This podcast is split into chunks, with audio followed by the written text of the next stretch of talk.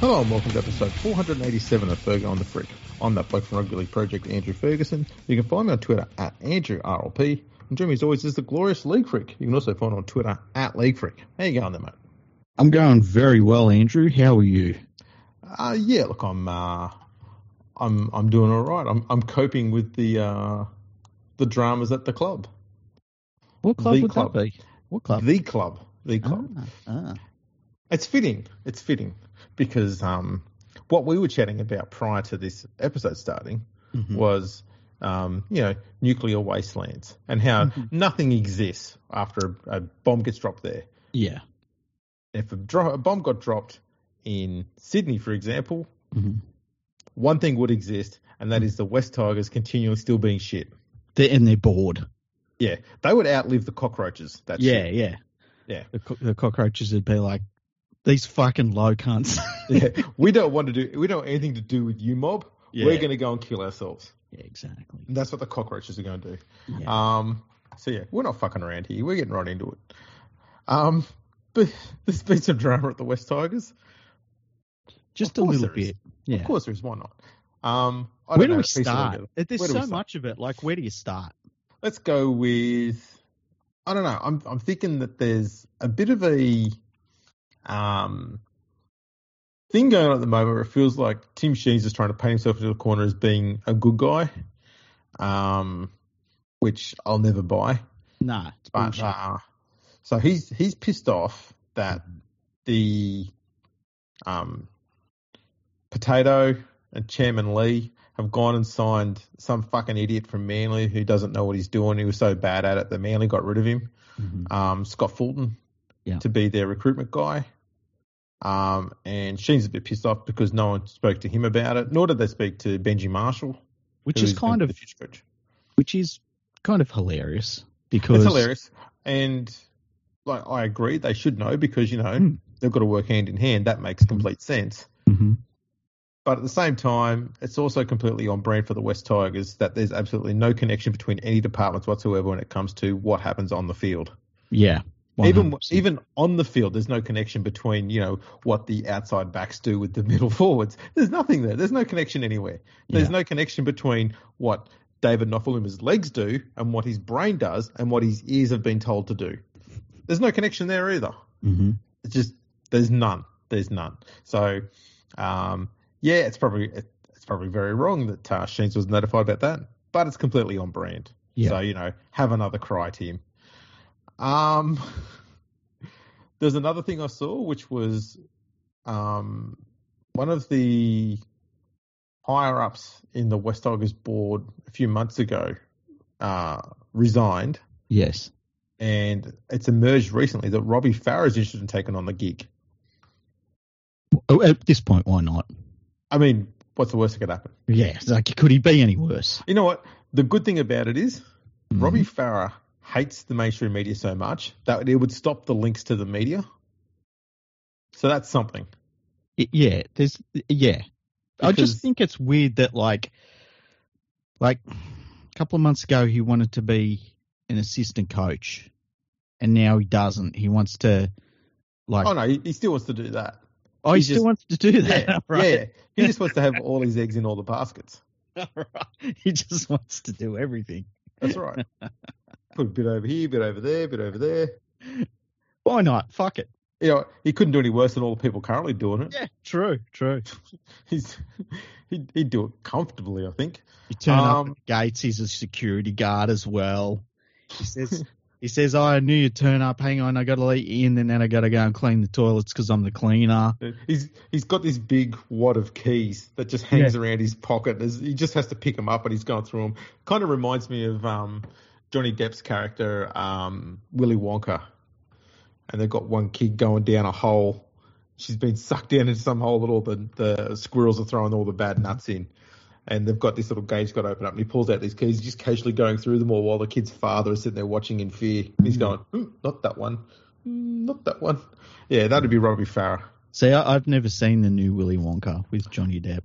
Um, yeah, I didn't like it, Yeah. but I saw it when I was uh, up in Sydney recently. Oh, really? Yeah. You're up in Sydney? Yeah, I was. Oh, shit. Did you do anything? Um, ate some food. Nice. Um, Have a nice chicken schnitzel. it was it was pretty fucking good. Pretty good. Anything good on the TV while you're having it? While we're there, while we're there, um, there was a bloke on there who was cosplaying as a mortician, Or- which is apt. Given He he's been cos- presiding, he's been presiding over a funeral for the last eight years. He was cosplaying as somebody that looked like he should have been walking down the road in about 1955 buying fruit. in Sicily. Yeah. I need a some tomatoes for my nonna. oh, shit. I love people that have funny hats. By the way, he was doing that. We worked it out. It was like, what was it, 7.30 or something that night? Yeah, he, He's, he's wearing a hat indoors. Yeah, in front of the only merch that's available there. We when we we figured it out, it had to be um, Harry Triguboff's bloody um, you know one of his offices somewhere because that's the only bloke who'd have that much merch. Yeah, yeah. Um, but yeah, the um, the fascinating thing apparently that came out of that interview because obviously we didn't listen to it. hmm We were um, just quite uh, amazed at the garb he was getting getting around in. Yeah. Um, not so much he was on TV or in front of a microphone. That's kind of what he does. I think he probably brought his own microphone. He's on, on air that often. But apparently, one of the things he said was um, this has been the hardest time of his um, tenure at the West Tigers. Has it, though? And I Like- well, Is the that first thing I thought- course? well, the first thing I thought was, you fucking made this happen, you fucking wank. This is you. You did this. Oh, shit. It's like smashing a car. Right. and, and then you drive it, you like it's got three wheels on it, and you try and like scrape what's left of it over to the side of the road, and you're like, "This fucking thing's not driving very well. Hey, something's wrong with it." Like you smashed it, you idiot. Uh, at the moment, mate, uh, Potato and Chairman Lee, trying trying to get them to be uh, useful Mm-hmm. and intelligent and successful. Mm-hmm. It's kind of like picking up a turd from the clean end. oh shit. It just can't be done, Yeah. and that that's what they've got at the moment. That's where they're at. Um, so yeah, apparently there was there was then talk that because of the whole Fulton drama, that Potato was going to have a, a, a meeting, meeting of the minds, get everyone together, get rid of all the tension in the air, have have Benji and, and Fulton, get them to come together. And the best way to do this was to have separate meetings with them. Is that what they did? That's what they did. well, I'm sure that sorted everything out. Again, no no connection. Hmm. We can't have anybody know that anybody else exists here. Imagine like like they're training at Concord, right? And the and the club offices are at Concord. So you would think that when everyone goes to work, they're going to Concord, Mm. and it's like, okay, he's in the he's in this room next to me, recruiting whoever. I don't know who he's recruiting. All I know is this shit. And then out there somewhere, Well, he's on the phone to someone in England in second division over there saying, "Have you got any halfbacks off contract?" He's he's on a very important call to Batley, seeing who they've got to release. and out there on the field is is Benji. You know, he's the future head coach, and he's out there with Tim Sheens, who's the current head of football or whatever he calls himself. I don't know what he calls himself. I think the whatever is very close to the truth. He's the Yeah. head of whatever. Yeah. I, I need to organise a meeting with these guys that are within five minutes of me. And I Yeah. can't fucking do that. No, it's not- too hard. So let's just do one at a time. Yeah. I'm not capable of bringing these two people in the room together. If there was a communication device that you could get where you Hmm. could send out messages to people at the Yeah. same time Yeah. and coordinate a chance to have a meeting, but we, you know, we're not in that time. So, um, what apparently happened is the pigeon that was sent to Fulton got there first. Yeah. But that pigeon forgot to take the same message across to Benji. hmm Um, so they had to send out a second pigeon, uh, and that takes time because they only had one pigeon. So Yes. you know they had to go they had to go find another pigeon because the first one was tired. Um, I think it was Phil Gould's pigeon. Anyway, um, that's strained down another path. So yeah, that was that was some of the drama going on there. Um, man, this club is fucked. It's so fucked. It's so completely fucked. It's so insanely clear that Chairman Lee and Potato have been there far too long Mm-hmm. and have been completely, 100% utterly useless. They've taken the club from being mediocre to the worst in the league. And look, don't take it from me. The stats prove it themselves. I checked last night. Mm-hmm. The last 50 NRL games for every club, the West Tigers have the worst win record, the worst attack, and the worst defence. It's, it's it's terrible. you That's the last 50 games. The do you know how many games I have to go back to find out when the West Tigers were not the worst in the competition for win percentage? How many? 80 games. and who that do they take over that- from the That Bulldogs? put, yeah, that put them second last, one win ahead of the Bulldogs, wow. And it was still a absolutely atrocious record. That's terrible. And keep in mind, this has happened after the supposed revolution that Tim Sheens said he was going to do when he came to the club, and he decided that he was going to fix things and fix the pathways and fix recruitment, and then he was going to put the best guy to coach the club in charge, which was him. And then when he decides that it's time to leave, he was going to pick the next coach as well, which was Benji Marshall. And uh, like it's been a fucking abject failure, or like And- every single part of that has been an abject failure. And who called it from day one? we did. From fucking day one. Like, this was never going to work. It, Mm. it, it's never going to work. There's no, the club was not even on the trajectory to go in this direction, this fast and this Mm. bad with Maguire there. And I don't know, I've said it before. Maguire was bloody absolutely hamstrung by all those contracts that were bloody dished out to heaps of people that didn't deserve them over long periods of time. Yeah. His last season there was his first season where he didn't have those around his neck. So he's trying to build, trying to figure out what squad he had to build with, and cut off any other deadwood. And then boom, this year would have been his first year where he had right. I've got a ton of money. I'm going to start buying all the players I need. And nope, get rid of him. And what's this mob done? They brought John Bateman back. Who's fucking terrible. Can we please stop pretending John Bateman's good? Like he, he you're a second rower. You're first of all you're an undersized second rower. You're kicking the ball close to the line on the third tackle for yourself. That is that's not reserve grade shit. That's like park football shit, and your mates still look at you and go, "What the fuck are you doing, you idiot?" You And know why what are you still so pasty? You've been here for six months. You know what Get gets me? outside for a bit, you fucking Casper looking motherfucker. I fully agree. The thing that gets me is we had Luke Garner on less money and he's younger and better. Mhm. Let him go to Penrith. We had Kelma Tualagi, much younger, still better. We let him go to Manly. Uh, why? And then, like, who- was it that we were? Because me and Andrew met. What, what day was it last week? Monday. Yes. Yeah, Monday. And so we're watching NRL 360, and they just say that the sound's not on, and it's so we're like, and I I was facing the screen, and you were kind of facing away from it, and so every so often I'd look up, and this this idiot with his hat is in the background, and you'd see the little ticker below him, and it was like Tigers target Brodie Croft, and who was the other dude? Because you and me were laughing about it. Aidan Sezer. Aidan Sezer, and they're showing footage. They're showing footage of Aidan Sezer playing for the Titans, which was like five fucking years ago. Since then, he went to the Raiders. He's been playing for the fucking Huddersfield Giants. Well, hang on. Before you go any further, the highlights I showed of him playing for Canberra were all from the one game. Yeah. It wasn't over a series. It wasn't like you know five, 15 different games and a few highlights. One game. That's all it was, and nothing from England. Nothing. Not a damn thing.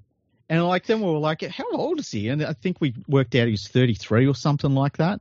Yeah, he's not a young fella. Yeah, and then and then the next thing that flicks up is like the the Tigers haven't actually released Luke Brooks to go to Manly, so they're going to talk to him about it, and we're fucking laughing.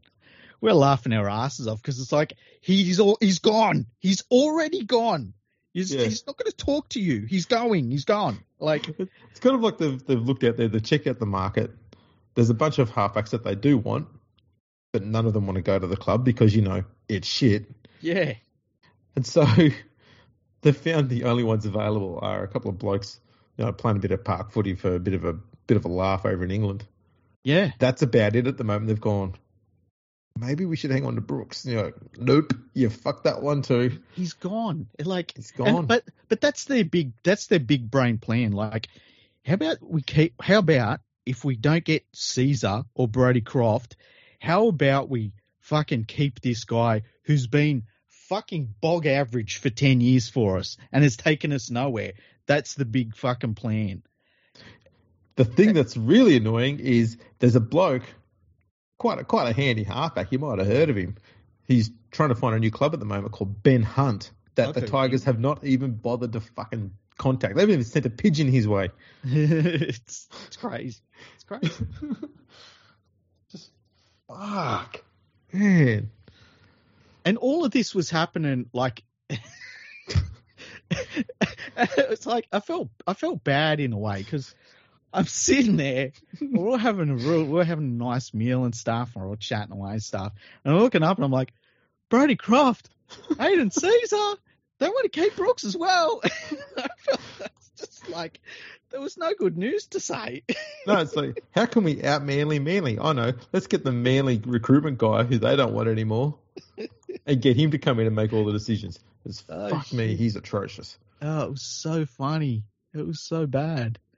And it's all happening at the same time. And then, as yeah, as you say, like it comes out, Robbie Farah wants to move into management, you know, and it's like, like I, I don't mind at this point. Uh, Like it's, we said, not, can't do any worse. Um, and yeah, like I think I, I was said to you, it feels like we need an expansion club in the MacArthur region because the West Tigers aren't doing that. No, well, they're not doing anything actually. Yeah. Um, but yeah, there's there's even talk now that there's um a bunch of West Tigers members have created a petition to go around to have the board uh, either sacked or have their positions reviewed. Mhm. Um, they'll they'll probably agree to get them reviewed, and what'll happen is um, Pasco will review Chairman Lee, and Chairman Lee will review Pasco, and they'll go, well, you know, you're pretty good. Yeah. I didn't come across anybody else in my reviews who could do a better job than you, so I can't see any reason why we get rid of you. Oh, and they go, oh mate, you know, I kind of feel the same. You know, you've been you've been pretty good. You, you're good on the media. We we need some good PR people, and you're good there. The media loves you, so uh, we might just keep you on. Done. Review finished. Sorted, yeah, yeah. Uh, it it's crazy, and the the sad thing about it is that when results can't change the club, and like failure and embar- like embarrassment, and it's not just embarrassment on the football field, embarrassing things happening off the field, the club becoming a joke and a punchline, and that still doesn't work. It, like nothing's going to work. Nothing is going to change it. These these people need to get bored and move on to something else. You know, at least in the past when you had chairmen that were more well known for doing morning teas, they had an eye on ruining something else. You know, Yeah. it feels like these fuckers are still focused on ruining the West Tigers. They need to be given something else, like a, a fucking A League club to ruin or a- team. an AFL team, a yeah, netball, something. You know, No, the netball doesn't. You can go to rugby union. Net, how crap is netball? Netball's not a sport. Better than AFL. Well, yeah, that's true. That's true. Tougher. Makes very more much sense. tougher. Yeah, yeah, yeah. Much more logical. Has Yep. has rules that make sense. hmm Yeah, I'm not gonna I'm not gonna shit on with netball. Way less ice. Way less. Way less. yes. Way more diverse. Vastly more diverse. 90, 98% blonde girls play netball, but way more diverse than AFL. Yep. Yep. Can't agree with that. Now, um, there, there's an article at the moment. I need to raise this Mhm. because a it's it's a dumb topic going on in the moment, but the the heading that the dickheads over at Yahoo Sports have written up for this is worded so badly. Okay. It says NRL fans in frenzy over James Tedesco act amid ugly wife furor. What? What ha- what what is this about? First of all, you know how it like uh you know my thoughts on rugby league players' wives. yes. Like I, I just don't give a fuck. No one gives a fuck. Oh, that is the worst headline. Okay. Okay, hit me with it though. I'm ready. The actual story is hmm was it last last week, week before? Trent Robinson said to, to Tedesco, "I'm resting you this week. I need you to go and get some rest, have a bit of R and R. You've had a pretty tough Origin campaign. Um, some of the guys are looking like they need a bit of a rest, but we need to start with you first. I want you to come back absolutely fucking raring to go. So you got a week off. Yeah. And so he and his missus went to I don't know, they went up the coast somewhere, Coffs Harbour or something like that. Who cares? They, that's what they did. They went up there. Okay. Buzz Rothfield got the shits. Why? Well, you know, every other every, every other person has um you know, like Nathan Cleary, he went up to he flew up to Townsville Yeah. when he when he was unable to play to watch his team play. yeah. Um, there was some other captain who flew overseas, uh, flew over to New Zealand to watch their team play over there when they weren't able to play, that sort of stuff. hmm And his argument was Tedesco should have been there with his team when they were playing against the Storm. Okay. He was making a huge fucking deal about it. Yeah. And my response is, I don't give a fuck. No, Um, especially when the club has told him to do it. so the NRL fans um, shouldn't be pluralised. Yeah. It's In the one. Yeah, one old old Yeah. fuck. and let's be Yeah. honest, he's not a fan either because he doesn't No. watch the game and he doesn't like it. No, it's up. Um, they're on past his bedtime. Yeah, so it should start with instead of saying NRL fans, it should say dumb old cunt Mhm. uh, in frenzy over James Tedesco act amid the ugly wife furor. So it's, What's the, the reason why his wife wife's involved is because she put up one picture Yeah. of the ocean saying um, something like, you know, we're having a bit of time to relax before we get back into the, the serious part of the season or something like that. It was completely innocuous. Okay. Yeah. There's no humans in it. Yeah. What's the Um, ugly part though? because the the I don't know. I'm guessing it's either the frenzy or the furor is what's ugly. Yeah. But the dickheads have put wife between furor and ugly to make it look like they've they've made out like James Tedesco. Um, like they've made it out so that NRL fans are very very pissed off because James Tedesco has an ugly wife. Can you believe that the players don't want to talk to these journalists? By the way, Sorry. can you believe that the players don't want to talk to these journalists? By the way, isn't that a shock? Yeah. But how, how can you get that that heading wrong? How yeah. can you not read that and go, hmm, maybe that's wrong? I was expecting some scandalous stuff. No, it was just he just did what he was told to do. Yeah, that's weird. Yeah. Um. So yeah, journos, you're fucked. Get better at English. It's kind of you. It's kind of the trade you ply. You know, you should be better at that. Um. Now, one other thing I did hear about was uh, Cameron Ciraldo. hmm Word is He's not tired, is he? he's starting to get a bit tired. Oh shit. Yeah. First year into what is it, a five year deal? Yeah, it's something like that, isn't it? It's a long one. Yeah. Yeah, there's talk that Gus has said, man, you're looking a little bit sleepy. Well, I mean, there was there was news during the week that they um, told a couple of players that they'd re-signed to long-term deals earlier this week, uh, this year, sorry, that they could look elsewhere. So the Phil Gould salary cap bullshit, where he treats it like a fantasy team, is well underway now, and um, you know it's I said I said Ciraldo needs to go in and say, "Hey, I've got to be completely in charge of all of this because his career is on the line." You know, it's this is it for him. If he if he stuffs this up, it's going to be very hard for him to get a, a career going after this. And you know, if it's his whole career. He can't leave a percentage of it to Phil Gould's whims, you know. Um, Gould has spent a lot of money and been paid a lot of money to get the Bulldogs to second last on the ladder. I mean, it's it's such a failure. It's a real big failure. And people will point to what he did at Penrith. The Bulldogs don't have this ridiculous junior base that spits out internationals every couple of years. Whether you look after it, don't look after it, you know, it's just going to do it. Michael Jennings turned up when they were coached by Matthew Elliott, you know.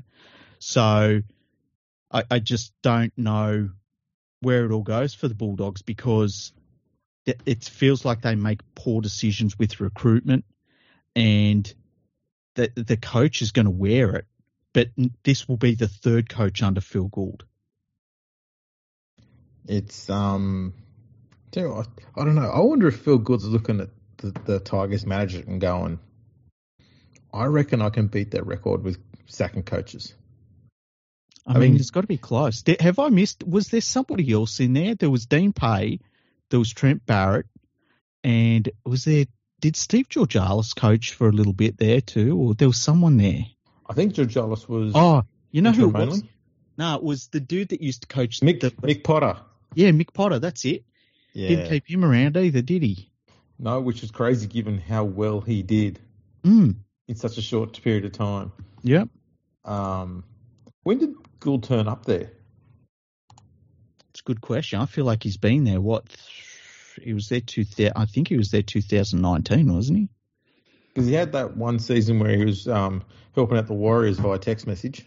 Yeah, or maybe that was 2019, and it was part way through that he went to the Bulldogs. Yeah, because the year after that, he. Sorry, the year before that, he did the review of the Dragons. Yeah, and has, hasn't that gone well? Yeah, yeah. See, I, I think that the thing about Gould at Penrith, they needed somebody to come in and be and be in charge of stuff. And because there really wasn't that one focal, that one focus of someone that could make those decisions. In a way, it was it was almost like the Panthers Club said, we need this to happen to us, and we're willing to give the power over to somebody else to do this, uh, which you don't see very often. It's kind of crazy that they did that. Gould come in, he he talked to everyone, and then started making changes, getting rid of Matthew. Just having somebody that could make the decision to get rid of Matthew Elliott was a positive. Um, you know, being able to get Ivan Cleary was kind of a, a, miracle because the New Zealand Warriors should never, ever, ever, ever had left let him go. That's the biggest, probably wasted opportunity as far as a coach goes in the modern era of the game. Oh, no, the West Tigers let him go as well, and they should never have done that. That's true. That's true. And but I mean, he they didn't, they forced that upon him too. But he didn't want to leave the Warriors and he wanted I think he wanted like a three year deal or something or a four year deal, and they only wanted to give him two years. And it's like, what was what was the alternative? And we've seen the alternative for the Warriors. It's been you know terrible since since Ivan Cleary left until this year. Yeah. Um. But when Ivan Cleary come back for his second stint, the first thing I think he did was say Gould's got to be out of here by a certain time, because the club has been much more stable since Gould has been gone, and there's been less uh, off-field generated bullshit since Phil Gould was gone. Um, and it's been nice. It's been good, and I think it's been good for the team. You know, all, all of the continued drama is not good for a club, especially when the guy's supposed to be running the football department. You know. Yeah. I, know, I think we've seen the well, he left the Panthers and they they went well without him there. Yeah. He did a review of the Dragons, which has seen them go worse. Mm-hmm. He's at the Bulldogs and he's making them go worse. Mm-hmm. Maybe he needs to go to the Tigers because he can't make them worse than the shit they already are. That might be the thing that, you know, two wrongs make a right. it's possible, hey? He'd, he'd be able to white hand the, the fucking Muppets running the show better than anybody else and get them out of there and then Sheens could knife him in the back like he always does. Yeah, that would be good. He what if he sacked Sheens, but in four years' time Sheens comes back to do a review of Phil Gould and then sacks Gould. it takes his job. Yeah, yeah. Oh, that that would be very West Tigers. It's the circle of life at the West West Tigers. It is. It's kind of like if you were to get you know, having having Goulds and Sheens having that bicker. I think it'd be like getting two hammers and bashing them together. you get a massive explosion and everyone loses their sight, but nothing else happens. It's just misery, and things just get worse. You know, that's, I was I was, I was talking to you about this uh, the other week where I was listening to a podcast and it was former Philadelphia 76ers coach Doc Rivers was talking to Bill Simmons and he was talking about how when he come out, when he come into the Philadelphia 76ers and they'd been through the process which is basically tank as much as you can, get as many top draft picks as you can year after year, and then at some point you flick a switch and you become good, right? Mm-hmm. And in a in a it hasn't worked out great, but surprise, they, surprise. But okay, they they did start winning games. And Doc, but then they got to a point where they made a coaching change. Doc Rivers come in, Doc Rivers talked about when you go into a team that has been so bad for so long, um, the things that the players have learned in terms of the standards that are set and what you need to do to be professional, they're set at such a low level that it is pretty much impossible to turn it around without replacing everyone, right? Mm-hmm. And he was talking about the guy that won the basically the guy that won the MVP award this year. As good as he was, there are still things that he just doesn't feel he needs to do to be successful because he was not taught this stuff early on. And I've been and I've talked about this a little bit on a podcast and touched on a bit where you look at the Bulldogs and the West Tigers, uh, the Dragons now to a certain extent. These and the Newcastle Knights is a really good example. When your club goes to goes not just bad, but goes to absolute rock bottom. So if you say, for instance, the Gold Coast Titans, bad, that's bad, right? Yep. But it hasn't been the sort of rock bottom that the Knights, the Bulldogs, and the, the Tigers have hit, where it's just a mess, a hopeless mess, and you stay there, right? Yep. To get out of that, I think the Knights are showing it's like a it's like a 10 year process. And that's why it's so important not to end up in that hopeless position because you don't just turn it around. You know, it's something where it takes kind of a about three or four different coaches and a massive turnover of players, a new generation of juniors coming in, like so many different players that you bring from outside of the club that some of them retire, you know, it's almost impossible to turn it around, and it's it's probably the hardest thing to do in football is to make that big turnaround. And I've thought about that for a while. We don't have tanking for draft picks in the NRL, but when your team tanks so bad, getting out of that situation is like it's almost impossible. And I think we're seeing that right now. I mean, the Bulldog. You look at the Bulldogs. The Bulldogs have had four different coaches now under Phil Gould. This is their fourth coach. They have spent millions of dollars on players. They have got rid of other players, brought guys in, and they're second last. Yeah, that's the thing. They've they've brought in a lot of um, players who've come from a lot of success. Yeah, and they seem to think that if you come from success, everyone else will come up to your level. But more often than not, it is it is easier to get lazier than it is to get, you know, to work harder. Mm-hmm. And if uh, that comes back to what you were saying there, if the bar is set low, then they don't have to try harder. They just stay where they are and they'll plateau. So they're not getting lazier, but they plateau, which is basically the same as going backwards these days. Yeah, yeah. If you're not going forward, you're going backwards. Yeah. So they plateau, they don't go anywhere until everyone comes up to where they are and they get a little bit more competitive but that's as far as they go. A little bit better, and a little bit better is not enough when the game constantly evolves and changes. If you're not constantly, you know, with where the game is changing to, like everyone should have seen a few years ago when they started changing the rules, especially when they changed from two referees down to one that being defensively strong was going to be really important hmm because the attack was going to open up a little bit more. You're going to be a little bit more freedom around the ruck as well. So you need to start being better defensively, especially in the middle. And you know, I've said it recently. You have a look in the, the stats for the last two or three seasons, and the top eight defensive sides are the eight teams that make the finals. Yeah. Not the best attacking sides; they're all over the place. But the the best defensive sides are the ones that are making the finals. And I don't know. It's just a, an obvious. That is one of the easiest and most obvious stats to look at, which dictates so much, and yet so many clubs still haven't figured that out. I, th- I think because it's an like defense. People say defense is an attitude, and it it's it really is, and it's an effort thing as well. You know, and and sometimes you'll see teams they'll they'll be leading by forty points and they'll kill themselves to stop a try. The Storm are great at that. You know, Mm. um, and and yeah, it's it's weird that when you see a team that just can't get over that hump, and it's almost like losing is a disease. And once that disease is in your club, it's hard to eradicate. Really, really difficult to eradicate. At what Um, point, though, does say like with the West Tigers, Yeah. that the disease wants to try and shake the West Tigers?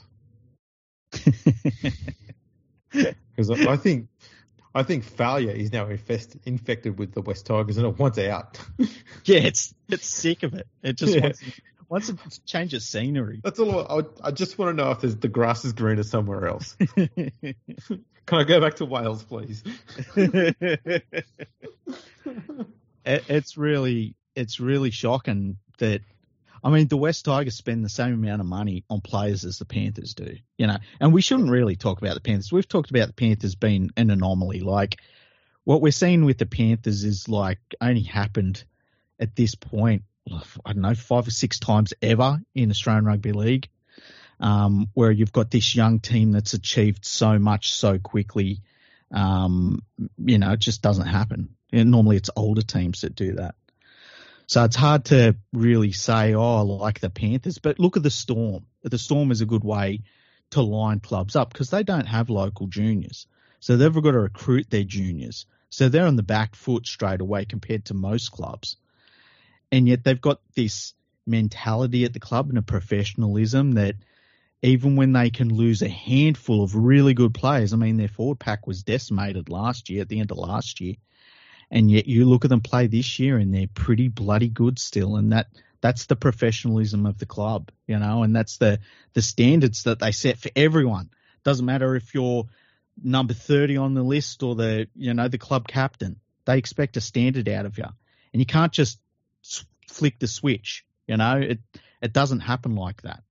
And Nope. that's why we've had these terrible teams in the last 10 years Well, if we look at the um, the last 50 NRL games ladder that I put up, which I mentioned before, mm-hmm. Penrith are at the top of the list, 40 wins from 50 games. jesus christ The West Tigers at the bottom, 10 wins from 50 games. that's equally as bad. Jeez. As Wow. someone as someone replied, the the Tigers are the yin to the Panthers yang. Yeah. Um, the the Panthers have the best points difference, the best um, attack, and the best defense, and the Tigers have the worst points difference, the worst defense, and the worst attack. Yeah. It's it's ridiculous. The only the only area that the Tigers are not the worst at is the number of times they've conceded scores of 40 or more. Oh, who's done that worst? Is it the Bulldogs? The Dragons have had it happen 10 times in the last 50 games, God. which is a lot. That's crazy, yeah. Um, and the next worst is the Warriors and the Bulldogs with eight each. hmm hmm And then Manly, uh, the Knights, and the Tigers all have six each. Okay. And the Warriors, they're once again an anomaly with what they've gone through. Yes, and they are starting to surge up through the pack pretty quickly too. Yeah, yeah. Um, so it's it's interesting. Now the other interesting thing for me was the number of teams that are all hanging around, um, you know, thirty-one to twenty-nine wins out of fifty the last fifty games. hmm So Melbourne has thirty-one wins, so they're second best. Cronulla, Wow, they're so far behind Penrith. mm, nine That's wins behind. crazy. Cronulla, uh, these are in order for points difference, by the way. Cronulla's third, um, and along with Cowboys and Brisbane, both have 30 wins from 50 games. Mm-hmm. South and Parramatta and the Raiders have 29 wins each. So they make up the top eight. Then the Roosters have got 27, and then there's a big gap after that. Manly with 22. Um, on win percentage, the Dolphins come in 11th. Mm-hmm. Um, the Warriors with 21 wins. The Knights with 19. The Titans and Dragons with 17. The Bulldogs with 14, and the Tigers with 10. Wow. That's interesting, hey? It is. It is. It's it's amazing too, for me, how like you talk about the gap between Penrith and Melbourne for wins. Yeah. The gap between those two sides, and they're the two best defensive sides. Yeah. The gap there in defence is insane. Melbourne's conceded 901 points, so that's 18 points a game. And Penrith have conceded 644 at 12.8 points per game. Well, I mean, they're the best. I, I think it. They're the best defensive team of, of the modern era. And oh, com- comfortably, comfortably. Yeah, and and I think that, um, I mean, when you start looking at the best defensive teams of all time, it's it's hard to, to really quantify because the game has changed so much. Like, you know, it, it's difficult, but I mean, what they do every week is kind of crazy. That's why even last week, I mean, they put 40 on the Bulldogs, and the Bulldogs scored, I think, 18 points by the end of the game, and it was like, oh, what what's wrong with Penrith? You know, they Yeah. let them score that many points. It's only 18 points. So the other thing I was going to raise, because this one was what is what surprised me too, is how many points do you think Panthers have scored more than Melbourne in the last 50 games? More. Um, in the last 50, Yep, I bet it's actually pretty close. you're right there. Yeah. Are they within 10 or something ridiculous like that? Yes, they are. Are they really? Yeah, Wow. It is hmm one point. Wow, that's really interesting. I thought that was pretty insane. So yeah. Penrith 1270, Melbourne 1269, uh, the Sharks 1252. They're only 18 points away. The Cowboys are only four points behind the Sharks. Um, South are 12 points behind the Cowboys. Parramatta's 15 points behind South. Starts to drop off after that. But yeah, it's, it's pretty close. There's five, six teams all with um, with 49 points between them, between 1270 and 1221. Wow.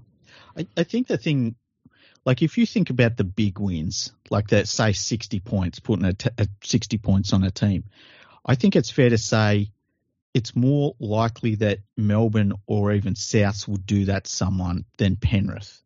Yeah, the the big 50 plus scores, absolutely. Yeah, yeah. Um, as far as scores of 40 or more, the Panthers have done that more often than anybody else. Yeah, yeah, but they don't they don't kick on and do those like what are the record books saying now? You know, Yeah, that's they right. haven't They- done that. They get out to a good lead and then they just go, right, let's just focus on being, you know, some defense training. Yeah, pretty much. And like, I mean, it the thing about what Penrith are doing, it's hard to really argue with anything that, that they're doing, you know, um, because it, it obviously works. But uh, I, I wonder if we will during this time that they're all together, if we'll see them come up against a team where, you know, for whatever reason it clicks. I mean, it looked like it was going to be that way at the start of that Bulldogs game on, on the weekend, but then the game changed a little bit. And I, honestly, it sounds silly because of the scoreline, but I thought the Bulldogs did pretty well considering. But um, I wonder if we ever see a, a moment where, say, for instance, for whatever reason the stars align and Penrith comes out against a team just feeling really good and they play like that first half in the grand final last year where and they do that against a poor team and all of a sudden it's it's like they've got 48 points at half time you know because against the the uh, eels there were points in that game where it was like you started looking at the record books in that first half hour of the, the game you know Mm.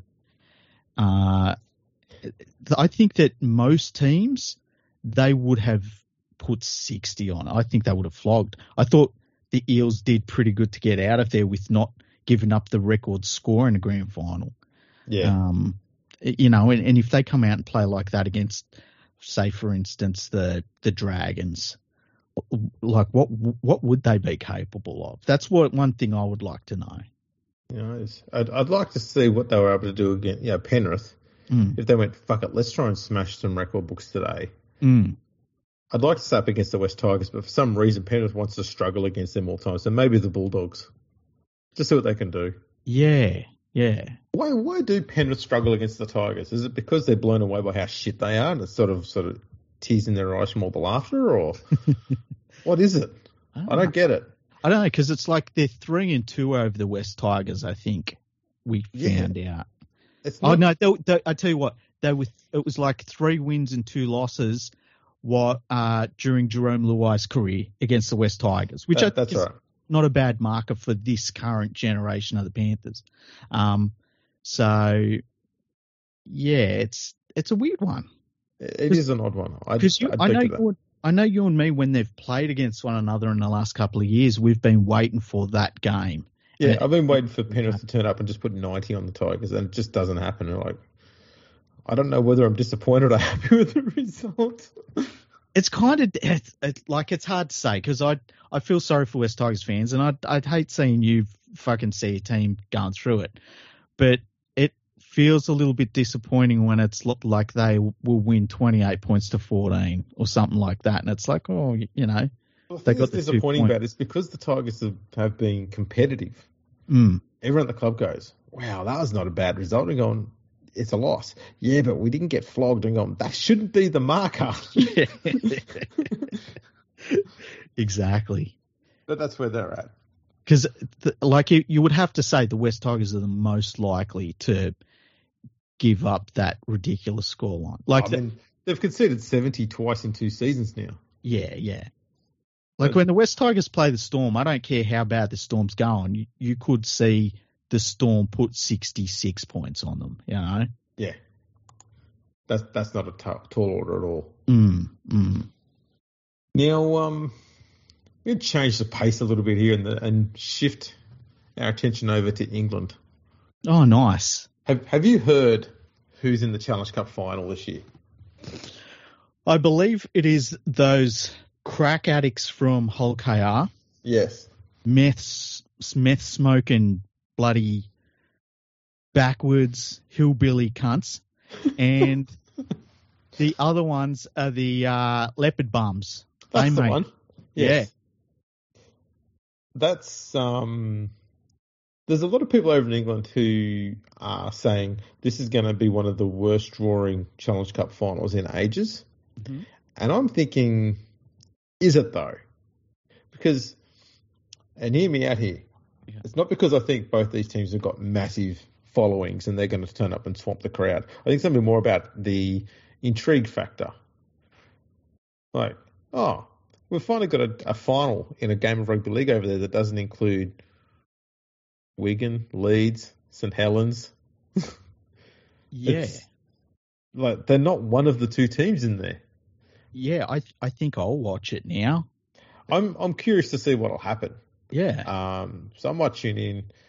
I, I don't know which which team I want to support in this one. Um, I, yeah, I was thinking about this. I think, and I know I'm a Hull FC fan, a proud bottle thrower, uh, and it would almost be blasphemous to go for Hull KR, but I, I've got some friends that follow Hull KR, and I know how over the moon they'd be if they won the Challenge Cup. And also, they're not called the Leigh Leopards.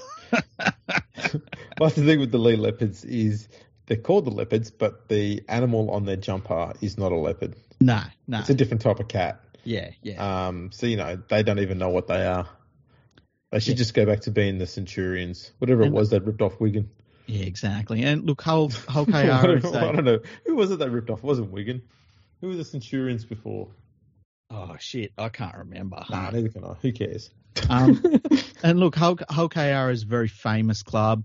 Um, their supporters do stick by them through thick and thin, like being in a dole line. And, uh, you know, they'd, they'd be pretty excited because there's not many people in Leigh. I mean, if you took the whole town of Leigh and stuck it in the stand, the stand would still be half empty. So it's going to mostly be Hull KR fans. I wish I was selling spoons in London that weekend, hey? Uh, you're busy selling them out of Campbelltown. Oh, that's why. incredible. Oh man, it, it's um, yeah, it's interesting. I'm I'm definitely gonna see try and tune in for that one. It's on Yeah. at 3 p.m. London time. I don't know what time that is over here anymore. That would be. uh Let me think. I'll work it out. That's midnight. Midnight. Oh, for fuck's sake! Why? What's wrong with that? I've got to work the next day. Well, you can fucking not have any sleep. Just pull a sickie. No one's listening to this, Andrew Ferguson. Just pull a sickie. oh, I'll just have to watch it on replay or some shit. Yeah. Yeah, watch it on the train when I get up at five in the morning to go to work. Yeah. Try trying not to look at social media. True. True. It's not exactly hard. All they're doing is bitching about a book about rooting. uh, no, I won't go down that path. We'll move on. What else is there to talk about? There was a, a an international game that was played over the week. oh yeah, there was. Who was it between again? I forget. It was Philippines played against uh, The South Africa. Yeah, and South Africa smashed them. Yes. Um, large reason for that was the Philippines side was not their top quality side either. Okay. Okay. Yeah, but the South Africans won 72 to 14, so that must mean something to them, I guess. Yeah, I wonder if people in South Africa knew it was on. Um, I'll go with no. Yeah. It- they're, they're weird, those internationals that just pop up out of nowhere and are played in Australia. Yeah, that's the thing. It was played on the Gold Coast as well. This one, so it was uh, this is an interesting one. South Africa up 48 to four at half time. Um, is there anyone in here who we might know? Let's have a look. I don't Sean think there will be. Ruckerson, is he there? No. Ah, damn it. Um, no, no one there. Okay. There you go. Uh, great game. I think that games like that, when it's not your full side, they really should be called like, you know, say Philippines A or something like that. Yeah, but the because of this weird um, system they've got with the rankings, Mm-hmm. as we found during COVID, and how England got to number one purely just through playing, yeah, playing whatever. It Yeah. didn't matter if they won or lost. I think another team went up because even though they lost games, um, just having games is enough to get you uh, moving upwards, and that's a weird system. Yeah, and I guess the thing to remember too is now you're moving up in a system that has no outcome. So, that, Yeah. I mean, how much does it really matter? Well, that's the thing. They wanted to. Um, so I, I don't know. They've got to figure out a way to make that thing work because at the moment it, it's you can't have a sensible, smart, logical, like statistically logical ladder Mm. To determine who the best team in the world is when some of the European nations could play, you know, seven or eight games in a year and Australia might only play one. Yeah. But you can't tell me that the Netherlands, while winning four or five games throughout the year, are better than Australia, even if Australia loses by one point to New Zealand or something like that. Yeah, and, that's- and Uh, there's something they've got to work on there. yeah, and look, last year's World Cup showed us that people in Europe can't play rugby league. You know, and the results prove that. Yeah, so I, I don't know what they do. They, are just- trying, they're trying to uh, use these weird percentages systems. They've used ones with total points. They've used, um, like, the only thing that makes logical sense that they've gone to in recent times is having historical records there. Mhm. The only problem with that, though, is it will um, give teams who have been around for a lot longer, um, but not necessarily strong teams, uh, a higher ranking than they probably deserve. So, for example, Russia and the USA first played games in the uh, very early 1990s. Mm. A lot of other international sides didn't come in until after that. Yeah. Um, Japan played on and off after about 1995. Um, but then you look at teams like Wales played in you know, the early 1900s. First Test match ever. Yeah. Um, so you know, it's it's kind of weird. France stopped being genuinely competitive with the big nations in the 60s, Mm. but because they've been playing since the 1930s, and they were good, they were world class in the 50s. Mm. Um, and uh, rightfully declared the greatest um, international side during the 1950s. Mm. That was a phenomenal side they had then. Um, and it was a massive upset when they lost the uh, World Cup in 1954. Massive upset. Mm-hmm. Um, so, but you know, having all of that success 70 years ago, it's still going to count to having having them have a higher ranking, um, whether they deserve it or not. So it's it's a hard one. You've got to try and find that balance. So maybe maybe not have results from the entire past included, but maybe just have um, either the number of games played or the year that they first started playing international football as some sort of a marker. So maybe they're going to a group based on what decade they came in or something like that, um, or the number of years they've played. So if the, you know, as time goes on, you know, they might drop down into another group with another team or something like that, and then they can start dropping further down if they're no good, or you know, jumping up further if they start getting better and better. Hmm. Might be a way. They've got to start grouping it a little bit differently, so it's a bit more accurate. Um, I think it comes back to the question of who the world rankings for. You know, if if it's to get a snapshot of where teams actually stand, I, I think that the way they're doing it is completely ass backwards. You know, and and really, if you want to go by where teams actually stand, it's kind of got to you kind of got to eyeball it. And the problem is the way the uh, International Rugby League would eyeball it is they'd say, well, we want to get a bunch of English journalists and a bunch of Australian journalists that we know.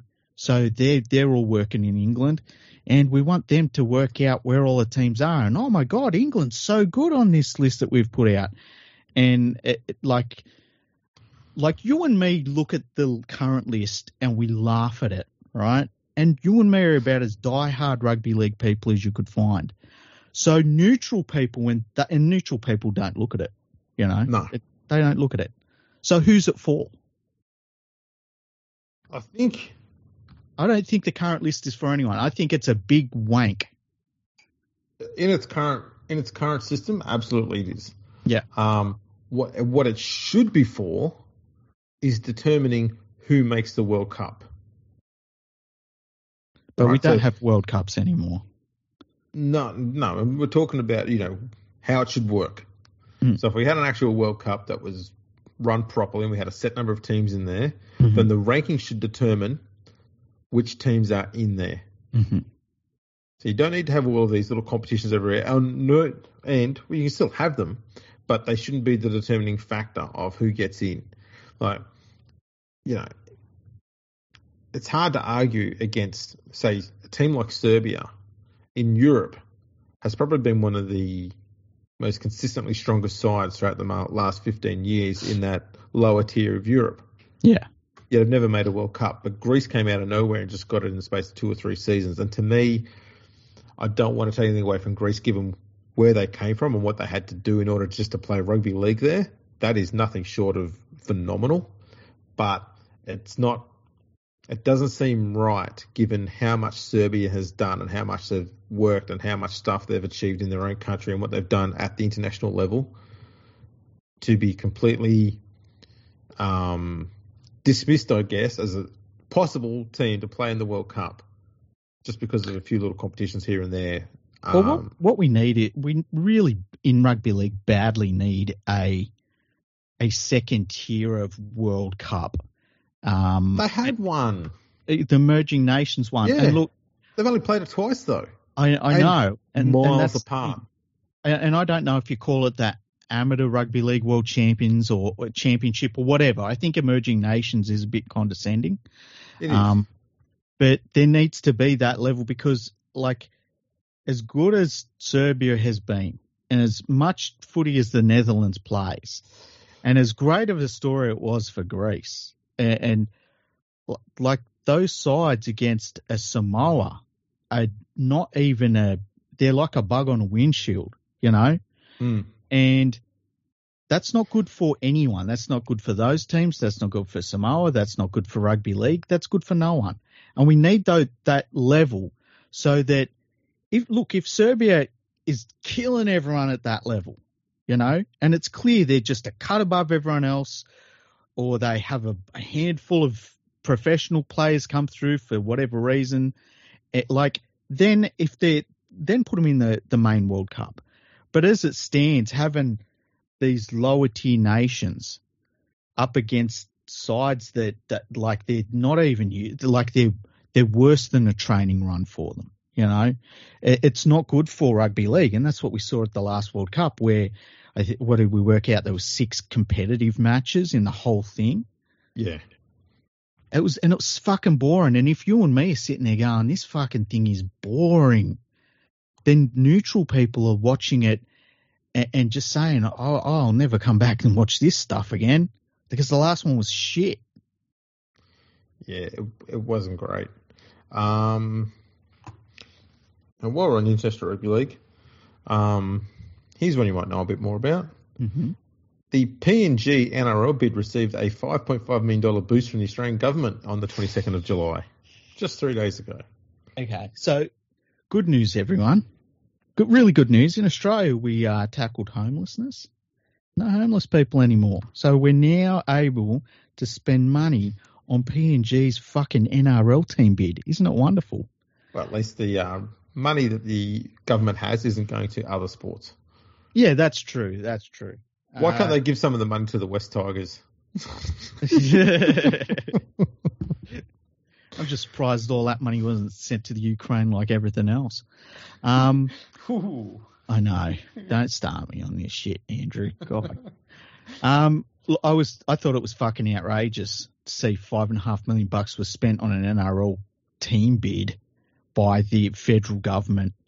Um, I had somebody message me and say, "Don't dis- discount the fact that this bid will get very powerful backing, not just by business within PNG and, and some of the biggest mining companies in the world there, but by many different governments that think that it would be a way for to have a PNG team to uh, grease the wheels for PNG to um, stay on side with them as opposed to cozying up with other governments in the region that they don't want them cozying up with. Mm. I hope that I hope that makes sense to everyone. It's a really, really, really weird thing because what happens if the NRL goes? Let's not have a team in PNG.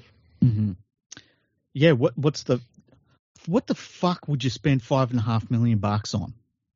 Well, I'm looking at the quotes here from the Federal Minister for International Development and the Pacific, Mr. Pat Conroy. Mm-hmm. Um, he announced his pledge during his recent visit to PNG, and he said, during my visit this week, I was proud to announce 5.5 million to support Papua New Guinea's pathway to having a team in Australia's National Rugby League competition.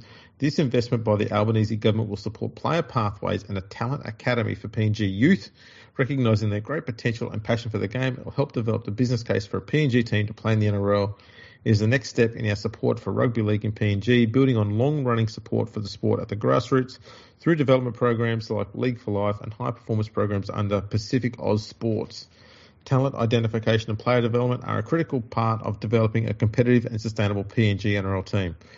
Um, any chance Conroy can run the Tigers? that would be Andy, eh? He sounds like he knows what he's talking about a little bit. Um, the only weird thing about this is because rugby league is the national sport of PNG. Yeah. All the pathways that the juniors have there is directly into rugby league. So I don't get what he's getting on about there. Um, yeah. I, I think that one of the things that because PNG's not PNG's not like unless you're living in PNG right now and you're you're listening to this podcast, PNG is like no country for any other listener that we have. It's a very different country. Um, and you know, there's a chance, there's a huge opportunity there to use sport to get uh, different messages to people.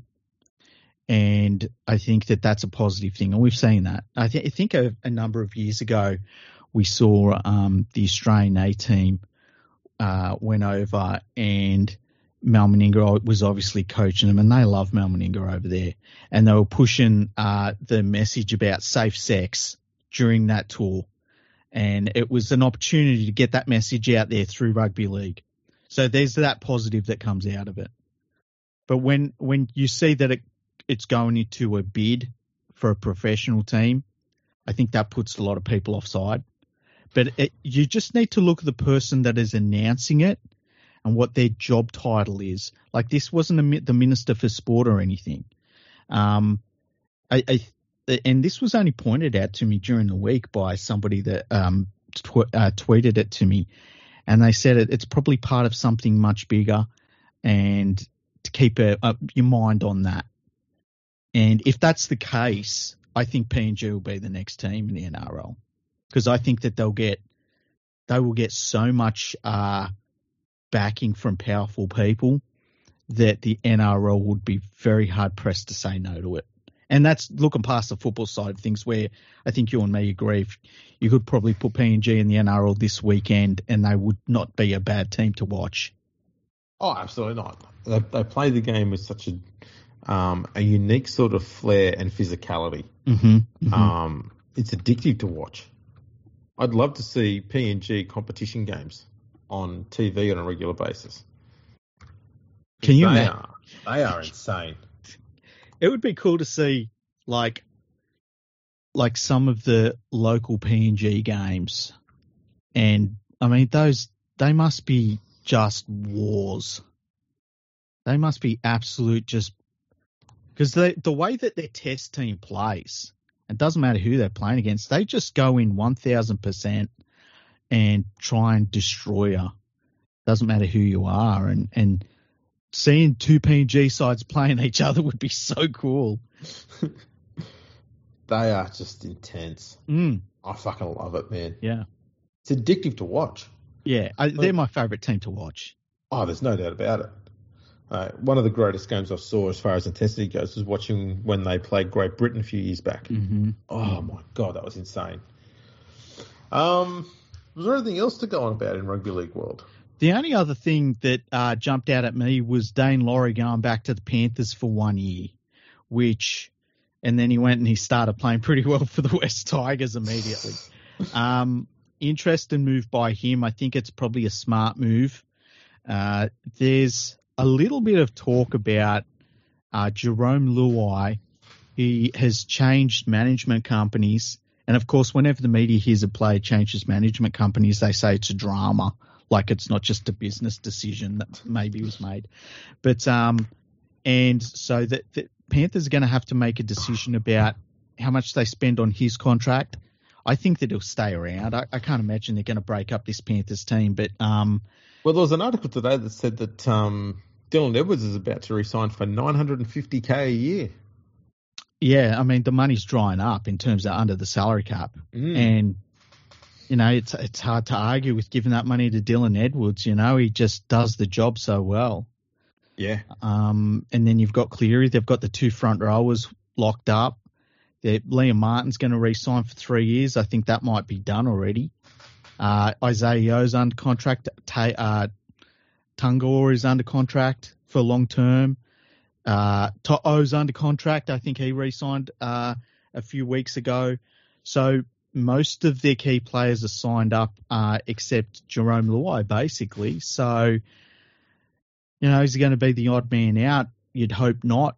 But, you know, if Daine Laurie comes back, and I don't think Daine Laurie's shown enough to suggest he's going to be the five eighth for the Panthers going forward as a replacement for, for Luai, but um, he's put himself there. I think that's the best way to put it. He's put himself back in that mix. Yeah. And he, you know, who knows? He might kill it at Penrith. Who knows? I wonder too if if both he and Peachy are there currently mm-hmm. with the majority of their contract being paid by the Tigers. Yeah, that's a good question. Because that would be a way for them to actually have them on the books, and that's why they've only signed short-term deals for both of them. Yeah, true. Yeah, because it's basically the end of their Tigers deals. Yeah. Um, I tell you what, the the soft the the soft targets under the cap is everyone should be sniffing around Bulldogs players. Oh yeah.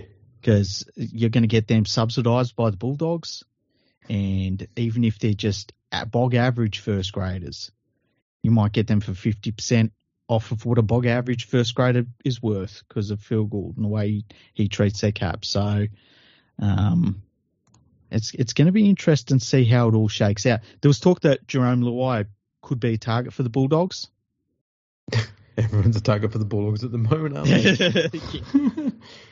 but that's the thing. Like if if if they get say Big Tino from the Gold Coast, right, and they think let's get rid of you know uh, Tevita Pangai Jr. Or they say, you know, Kikau hasn't played for us really this year. Maybe we should move him on because he's got a, a niggling injury. You might pick up these guys, even if they're like 30% of their salary is paid by the Bulldogs. It, that's huge. Yeah. Well, I mean, at the moment, I've seen uh, talk that uh, Josh Hodgson is about to retire. Yeah, because of his neck. Yep. Yep. Uh, what else was there? God, there was someone else. Obviously, Josh Reynolds is, is retired. Um, Do you think that? I just thought of this right now. Parramatta Eels have a Dylan Edwards, uh, Dylan Edwards, uh, Dylan Brown situation, right? Mm. And I don't know that they, I don't know that they know what they want to do with that situation and they look at their team and they know that they're they're there in the mix, but they're not really over the top as a as a real premiership contender. And Jarome Luai is possibly available. Would Luai work with Moses? I think he would. I think he would. What do you think? They're both runners. That's the only thing that worries me. I think the the thing that Luai needs is he needs to have um, first of all he needs to be on the front foot when he's getting the ball. So a good hooker is really important to him. Yeah, kind of very similar, very similar to to Cody Walker. Yeah, when when the pack's not on the front foot and he's getting the ball flat footed or sideways, he's gone he's doing nothing. Mm-hmm. But if he's running forward, he's going to fucking kill you. Um, and Luai's the same. Uh, so I think the Eels they need to be finding themselves a hooker first and foremost because they've been struggling without Mo, uh, Reed Mahoney there all year. Mm. That's been evidently clear, and now they're going to be without Hodgson um, just into his first season. So they need to get him medically retired, free up that cash, get themselves a, a decent hooker. Um, they don't have to get a rich one. They just need to get one who knows how to go forward. Mm-hmm. That's it. Um, and then they've got to if they if they want they could probably get Luai then. Um, I do think though they should be chasing a, a proper fullback and move mm-hmm. Gutherson to five eighth. I think that would work better for the team cohesion. Yeah, yeah. Because I think too many of their sets are starting, you know, flat footed, or they're bringing a winger in for the first hit up, and then Gutherson's taken the second one, or they've got to wait for someone to rush back on side, and it's a bit of a it's a it's a sloppy way to start your sets.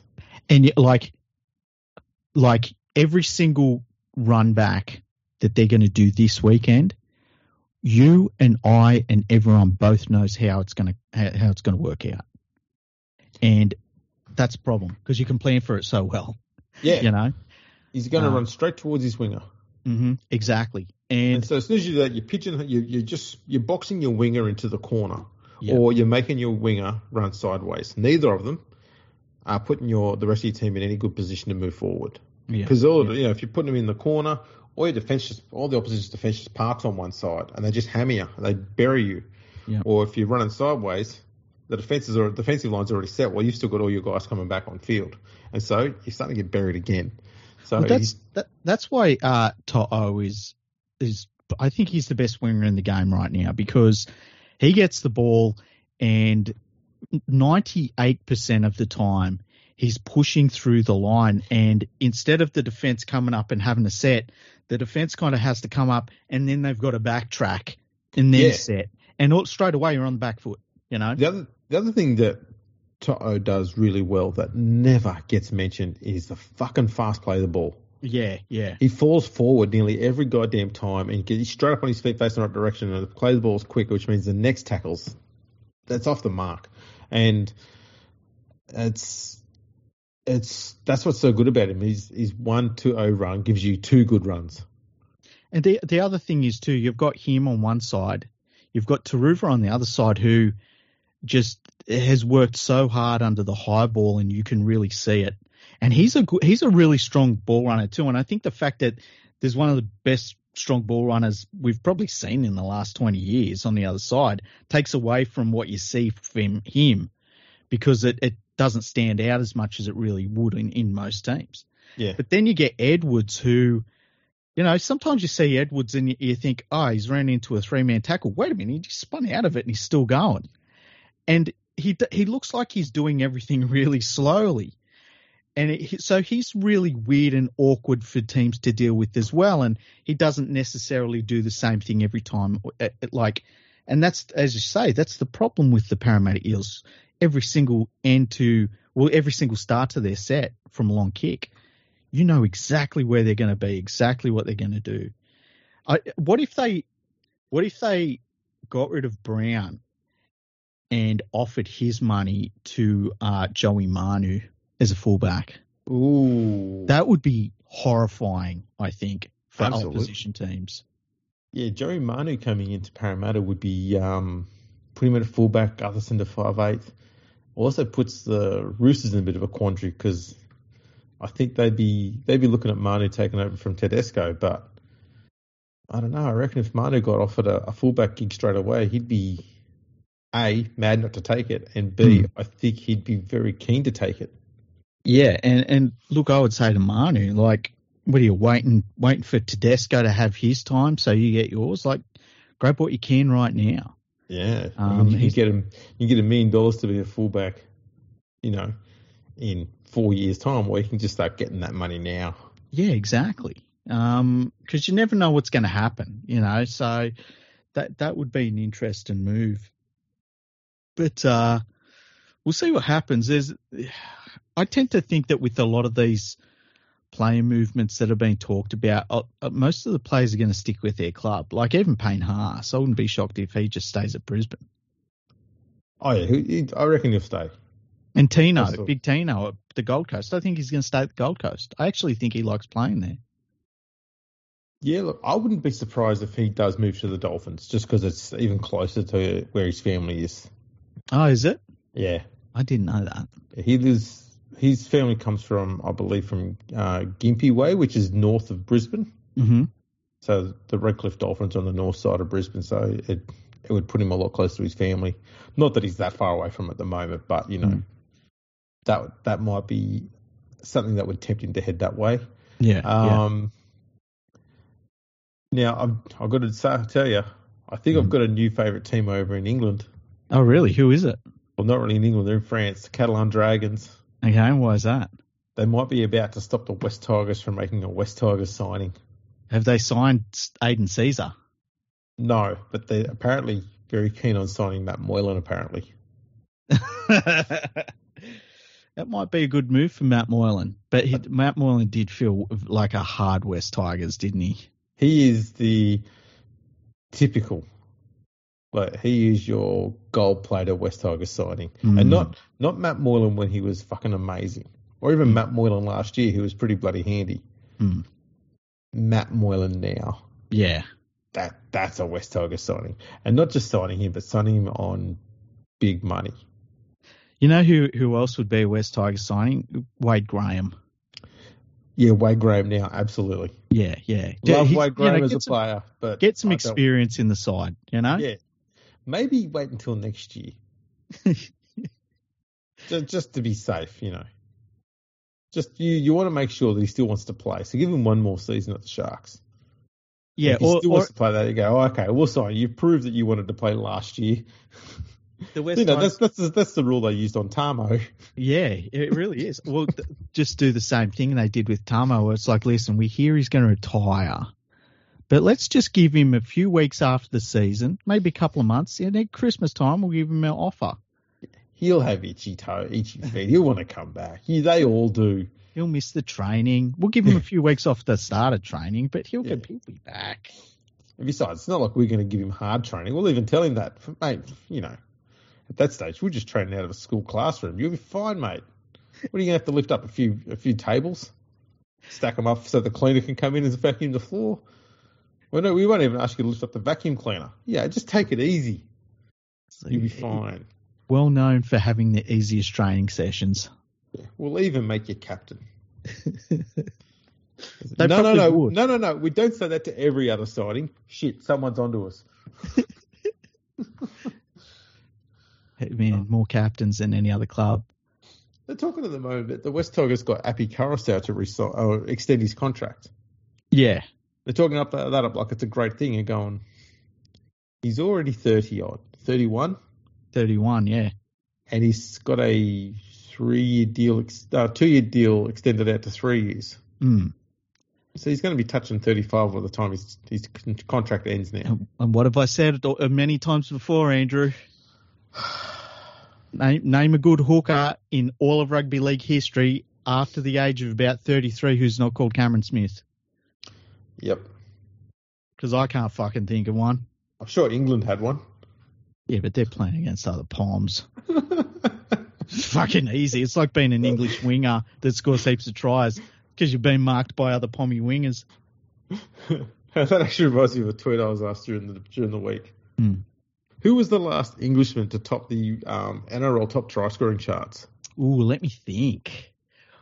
Ooh, I I was it Brian Carney? No, but I absolutely expect you to get this. Okay, your last English winger. No, not winger, English player to top the try scoring charts for a season in Australia. Okay, now I'm, we're not talking Bob Fulton here, are we? Like, Yes, we see- are. okay, oh, was He- it Bob Fulton? It was Bob Fulton. He's the only one who's ever done it. the only English born player to ever do it. There you go, Andrew. He did it in 73 and 76. As soon as I found that out, I went, Freak, you'll get this. I got to push it to him. Oh, shit. No, you know what it was? Because wasn't didn't they name Carney the fucking Dally M winger of the year that year? There was something that they he got, and it was like it was just silly. And, It wasn't that people- stupid bloody Frolingus award, was it? I don't know. I, f- I f- I feel like it was the winger of the year award because Yeah, he, did, he did get Winger of the Year in 2006. yeah, because it, and it was like he's playing for a fucking shitty Newcastle team and everyone. I don't understand what it is with some people. I think that they want English players to be like they used to be, good, and so they get excited when they see one, and that excitement carries over to their assessment of that player. And I've never felt that, so I just call it what I see. You know, Yes. like uh, He was the fourth highest try scoring winger in 26 in 2006. Not, Yeah. not not not even the highest try scoring winger. He had 16 tries from 26 games. Merritt had 20 from 21. El Masri had 17 from 26. Some criminal had 17 from 16. And Carney had 16 from 26. Oh, there you go. Fucking Bob Fulton. I think he's the best English player of all time, Bob Fulton. I, I wouldn't say of all time. There's been some greats, but he's been their best. Who's He's been been- better than Bob Fulton? How dare you? Well, prior to prior to him, there's been a few. But who's better? Oh mate, jeez. There's there's been a few. I didn't say a lot. Did you see Wales unveiled a statue of their three rugby league players ever? No. Yeah, yeah. Billy they- Boston. yes. Ah, oh, there was one bloke who played for like centuries. Sully? Sullivan? Eh? Sullivan? That's him. Yeah. And then there was another guy. I can't remember the other guy's name. Dafford. I, can't, I honestly can't remember. Hey, Is it Dai Evans? There's, they've had about seven players called Dai Evans. have they? I think so. or, Oh, or someone Davies. Di Shit, Davies. Uh, Davies or Evans. I can't remember who it was, but yeah, they had their they named the three. They had the three players. Yeah, they had three three blokes called Di D A I Davies, Yeah, and two of them played in 1920 uh, in the in the 1930s. really. Yeah. All all I could think of was like I saw them unveil a statue, and I thought, mate, we produce better players than that at Penrith every year. I need to find out who they are now. It's a nice statue too. It was on some, I think it was uh, on some lake, some lake shore. Oh, Gus Risman, of course. But they, they are they are three genuine, absolute legends of, of Welsh Rugby League. But in in British Rugby League, to be honest, Welsh Rugby League. But that that's that's the there's a big gap between those three and the next best in Wales. Big Yeah. gap. Yeah. That's like trying to put. Um, it's like looking at the gap between, say, Wally Lewis and Sean Rudder. It's almost as big a gap as you'd find between Keiron Cunningham's tits.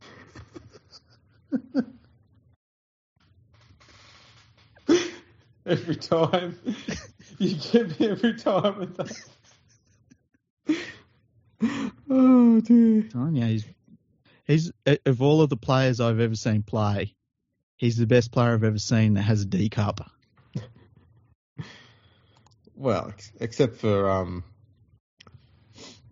except for George Burgess, but he's was in his pants. You know what I'm saying? Because he's got massive nuts. yeah, yeah, right. Yeah, I just want to make that clear. Um, yeah, let's be honest. Billy Boston, absolute fucking legend. Welsh rugby league legend. Um, It- it- amazing. Some of the paintings they did about him, amazing. Didn't have photography back then, but anyway. Um, yeah, Clive Sullivan, very, very, very talented winger.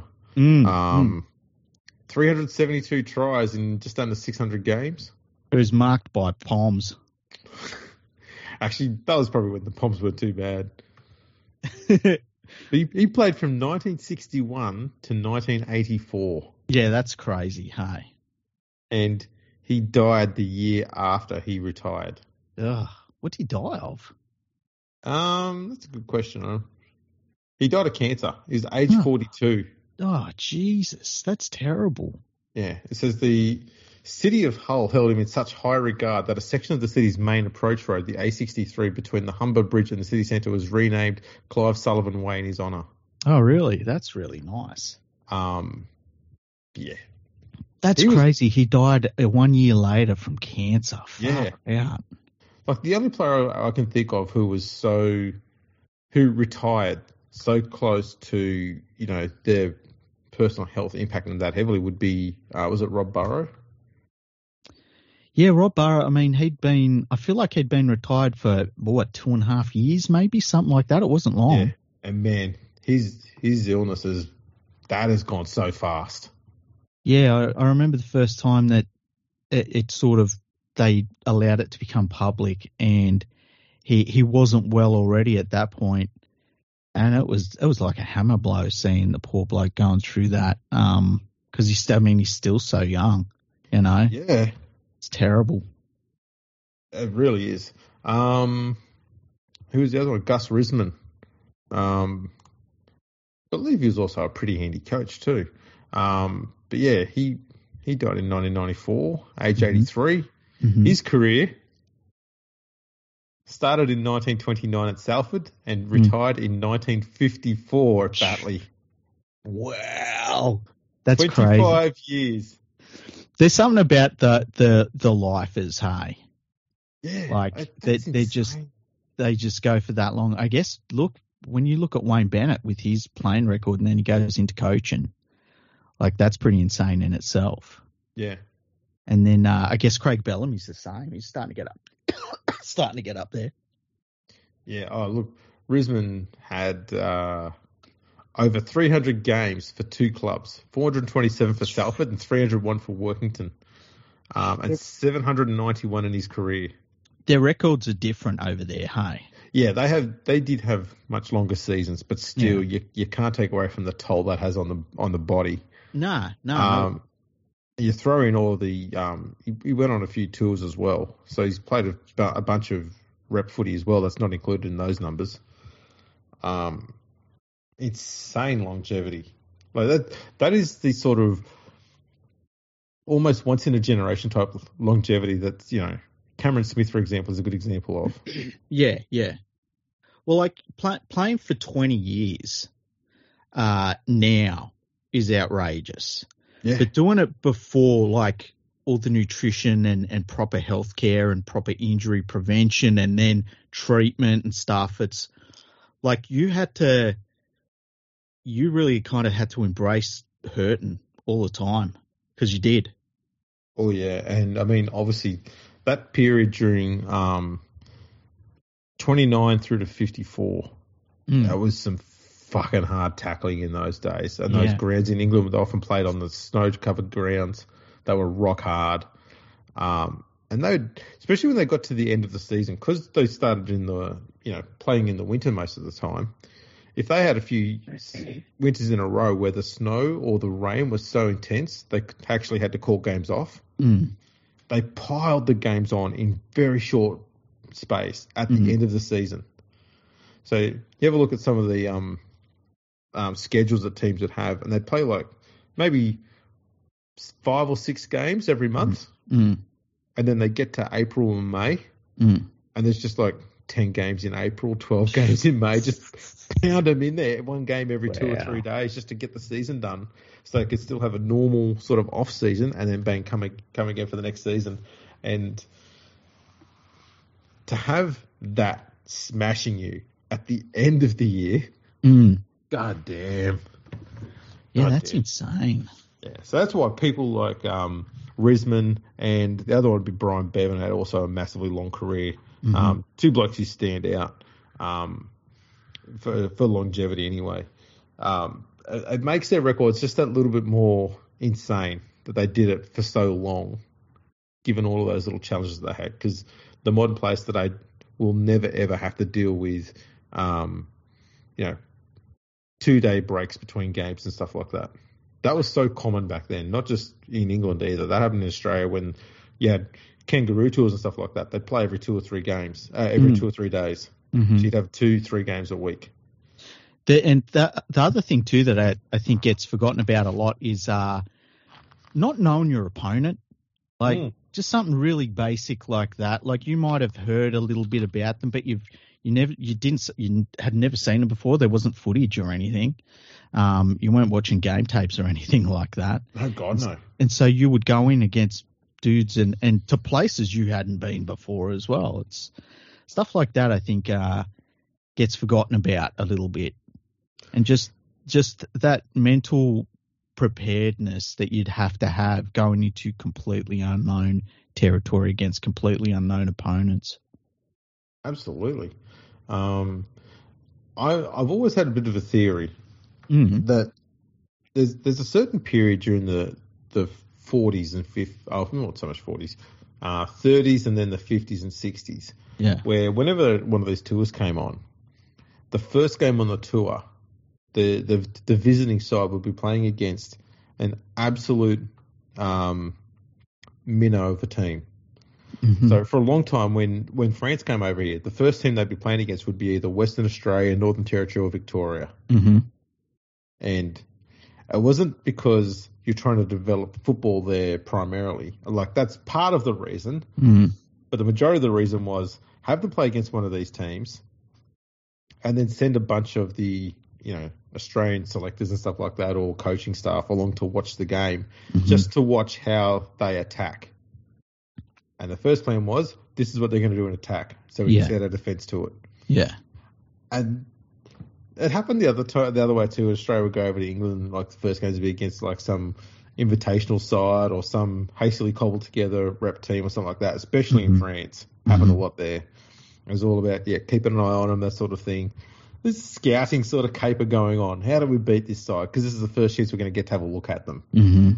Um, that's pretty amazing. I find that that fascinating. I always find it interesting when, and it still happens these days, when there'll be a player. I think Anthony Minichiello was a really good example of it, where um, Great Britain just didn't really know much about this fullback, but that he he wasn't Lockyer, so he couldn't have been good. You know, he's just this no-name dude. You know, That's right. and, and players like, and, and there's been a few players like that over the years where they've been like, oh yeah, but he's not like this guy whose name we've known for so long. He must be terrible. Um, and then they they find out pretty quickly, you know. I mean, for a long time they thought Billy Slater was crap until he until he started Billy Slatering them, you know. oh, imagine thinking that. Yeah, it's weird, and I I always just like. Was was that around the same time they thought Paul Wellens was the best fullback in the world?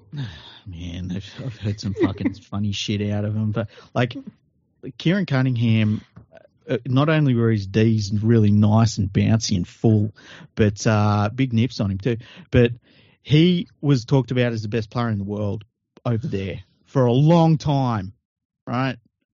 And then it, it, there's just silly stuff like that. I remember them saying Stuart Fielden was better than Webcke, and I used to say like they're not even in the same fucking planet, and and they oh. never got that. It was re- really silly stuff. Yeah, that does tend to happen an awful lot though over there. Yeah. And and look, I get I get if you're a, a fan that watches your own club over there, they very much watch their own club more than other clubs over there than we do over here. We're a bit more of a casual fan over here. Um, I get that they're not focused on Australian Rugby League. It, it's not their job, right? But when their coaches are the ones that don't realise that this Minichiello bloke is going to tear you apart, or that this that Darren Lockyer he's a five eighth now, and it doesn't mean that he's going to be any less of a player. That's when to me it's like, what the fuck are these people doing? Did they not watch football? They're like, you're the coach. That's your job. That's crazy, isn't it? Yeah, yeah. Um, yeah. I was, was just looking up some Keiron Cunningham stats. Yeah. Um, the hooker that he played the most games against, so opposite number hooker, was Terry Newton. Yep. 17 wins and 17 losses. Mm-hmm. Um, he dominated a bunch of other hookers there, basically because it was all club level. So yeah. Jon Clarke, 14 wins, two losses. Um, same record against Malcolm Alker. Johnny Lawless, 12 wins, two losses. Paul Rowley, 11 and two. But there's one player on the list he never beat.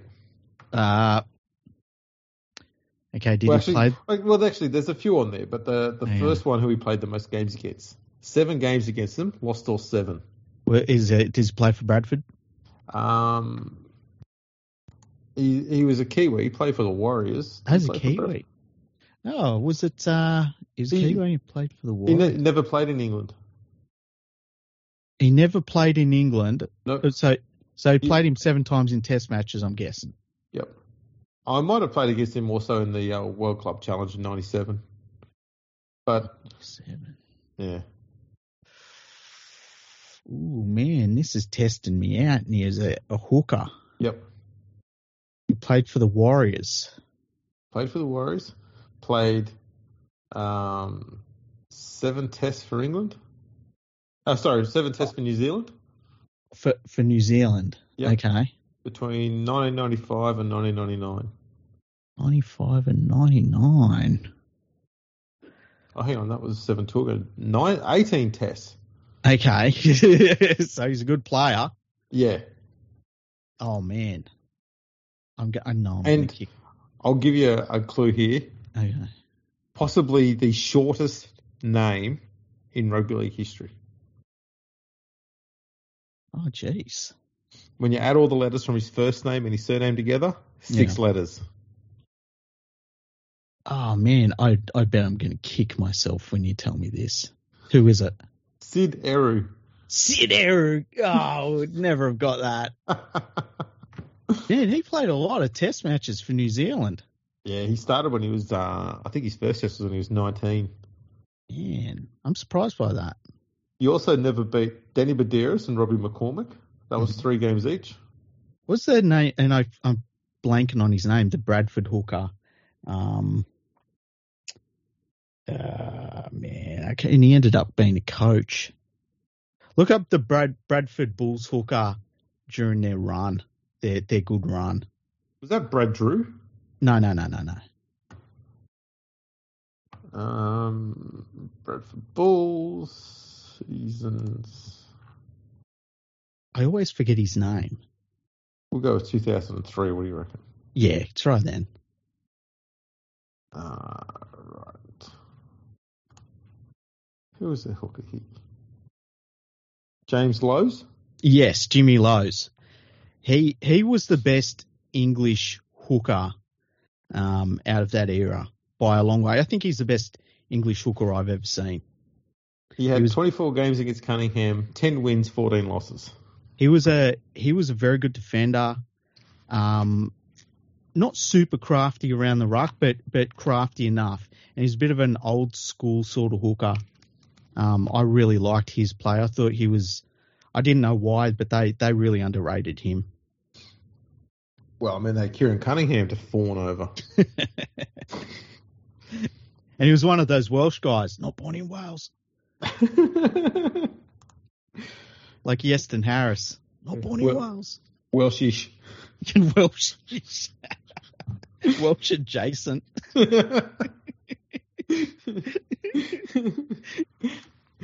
That's kind of like a, the Queenslanders are, really.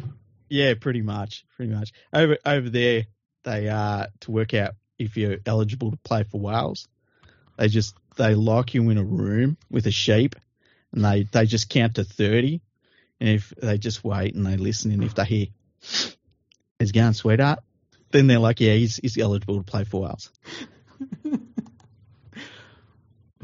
Oh dear. Well, look, our, our Kiwi fans would be lovely, be happy to hear that um, they weren't being tagged in that one. yeah. nah, for the Kiwi, for the Kiwi, Kiwis, they, they close the door and they wait. They count to five, and if the, they hear a knock at the door and they open it and they say, "Whoa, put me in with me ex, bro," then you're eligible to play for the Kiwis. right, fair enough. oh dear, oh dear. Um, what else has been going on in the Water Rugby League? Uh, I think that that's it. I, I think that we've pretty much covered everything that has happened in on the rugby league playing planet. Um, Oh, I know that there's a meeting coming up with the uh, all of the posers at the International Rugby League, and they're going to pretend that they have a plan for the World Cup that was cancelled. all right. Yeah. Are they gonna Are they gonna move it to Victoria? who fucking knows at this point? Hey, Well, Oh. we've we've we've freed up some cash down here by getting rid of the stupid whatever it is games they down going on down here. Commonwealth games. the, you know the poser that uh, is the chairman of the International Rugby League. He was blaming the Rugby League Players Association for there being no calendar, rugby Yeah. league calendar. Yeah. Andrew, can you tell me when that we've had a rugby league calendar? Um. Oh, back in the nineties, they had those men of league ones with blokes with no clothes on. That's about as close as we've ever had for an international calendar. and this fucking idiot's blaming the Rugby League Players Association. He's Well, you blaming. won't- You won't free up players to play for all these other countries. They never got freed up anyway. Well, he's blaming industrial action in one country's professional league. His argument, though, is all those players who are eligible for all of these countries in Europe are Mm. unable to play because of the the RLPA going on. It says, yeah, because Serbia's been really waiting on the Trbojevic brothers to free themselves up and come back to play for them, given they've never done it before. Exactly. Exactly. They're waiting for Tedesco to come back. Exactly. Yeah, it's not going to happen. Stop making up bullshit lies and just pull your finger out and go, you know what? Here's the fucking international schedule. Boom. Abide about- by it. How about he rule. goes, you know what? I am responsible for failure. I step down. Maybe he's um, trying to shore up himself a position at the Tigers. Maybe. We're going to have him all. We're going to have whoever that bloke is. I don't know his name. Um, we're going to have Phil Gould over there. Get John Ribot back. Oh, I feel like get need to get Sean Wayne in as coach for a while. John Wayne. What about what about Frank Endacott? Yep, put him in there. Uh, Holbrook can be an assistant coach. Who else can we need? We need some more Poms in there to be assistant coaches. Yeah, there needs to be some more Pommy assistant coaches. What about uh, Brian Noble? Oh, he can he can run the water bottle. Given that Farah's going to be running the front office. He'd be good, yeah. Yeah. It'd be another really good Pommy assistant coach to bring in. What about fucking Paul Wellens? I was actually about to say Paul Wellens. He could Yeah. be the he could be the bloke who mans the walkie talkies and relays the message Yeah, yeah. that no one will understand. That'd be good. No one Yeah. can understand. That's the worst thing anyone's ever said about someone from another country on this podcast, Andrew. You should be ashamed. I'm going to say something like that. Uh, I'm, I'm I'm ashamed. oh, shit. Oh, I'm just some dumb fat prick sitting in a fucking house in Melbourne. As if anyone gives a shit. Um, actually, I did see something here. Mm. The Dragons have reportedly allowed their halfback Jayden Sullivan permission to negotiate with rival clubs. And so someone took- asked, Yeah. I was going to say, someone asked, who's going to be the new Dragons halves if Hunt wants to go as well? Yeah. And I said, seven, Kyle Flanagan. The whole thing's been shaped for that to happen. We've been talking about it for ages. 100%. How's it not going to be Kyle Flanagan? Well, the, the Bulldogs played Kyle Flanagan at hooker against the Panthers last week. It went well. Oh, my God. The poor bastard was stuffed. yeah, he's never been there before. Yeah, he was like he was physically. You could see how tired he was, and like I'm not even mad at him because as you say, he'd never played there before. No, Uh, it was just madness to even try it. I don't know what the thing. The other thing that's crazy too is um, Hayze Perham has been getting a hell of a long run at fullback, and he's just been so so poor this year. Mm. Um, as a junior, huge raps on him as a junior as a fullback coming through the ranks. He was he looked like he was going to be the um, straight up replacement for RTS over at the Warriors. Mhm. But for some reason, just like there's a bunch of players that do it. You know, they get to the top level, they can't just they can't quite can't quite get up to the speed there. It's just a bit too much for them. Yeah, And that's where Perham was at. He changed clubs a few times. I think he went to Parramatta and he played a bit on the wing and moved around in positions. He's he hasn't been locked into a position for a while. And I was giving him the benefit of the doubt at the start of the year. I I suggested he was going to be playing at as first choice first choice fullback for the Bulldogs hmm when everybody else was saying that that wasn't going to happen, and he did become the first choice fullback there. And he wasn't too bad to start with, but he hasn't got better as the season's gone on. He's gone a bit backwards, and um, yeah, Ciraldo's getting a bit sleepy on the uh, the selection there. He needs to needs to drop and get Averillo back in the side. Yeah. I mean, I I wonder how much the the signing of Crichton, who they want as a fullback, how that affected him because it must have. Um, and I mean, we've seen Crichton. Crichton at at times you look at him and you think he's got everything that you need to be a good fullback, but he does. It doesn't quite hook up for him as a No, fullback I'm- for whatever reason. I am completely not sold on him as a fullback. Yeah, I mean, he's a fant- a, incredible and and getting better as a centre. Yeah, Um, especially defensively, like he's starting to like put it on other players. Um, I'll say this: I think um, Burton would make a better fullback before Crichton would, and I don't want to see Burton at fullback either. But yeah, I'm just saying, I think Burton's got more potential to make a better fist of that gig than than Crichton will. I just, I've too often I've seen Crichton at fullback, Mm. and he looks worse. It's underwhelming. Yeah, and it seems Yeah. like it impacts his form when he's at centre. Yeah, Um, yeah. It takes him a few weeks to get back into the swing of things, eh? Yeah, I, I don't like it when Penrith put in there. I'd rather they try someone else there. I don't care who, Yeah, but I don't want to see if if it has to happen for the rest of this year. I don't want to see Crichton at fullback again because he just he's not good at it in my view. Hmm. It just doesn't work with him. Not No, everyone can be Latrell Mitchell. no, and and look, yeah, I, I can completely understand. He's got all of the tools you'd want for a fullback. You know, he's a tall dude, good ball runner, all of that stuff. But it just it, it's not his position. Like that's why we have positions. That's why we've got dudes that are better in some positions than other positions. So um, I, I wouldn't be convinced if I was the Bulldogs that he was the choice as fullback next year. But for how much they're paying him, they kind of have no choice. Yeah, they've backed themselves into a corner there. Yeah. And man, they're going to fuck that up big time they put him there and he struggles. Because I mean, then what are they going to do? Move him to the centre, and then what? Then he's a million dollar a year centre. Yeah. And then they've got to find another fullback. Yeah, yeah, yeah, exactly. That's why I'm not, you know, during the early 2000s, mm-hmm. players could interchange between positions pretty freely and pretty easily, because just because the way the game was then.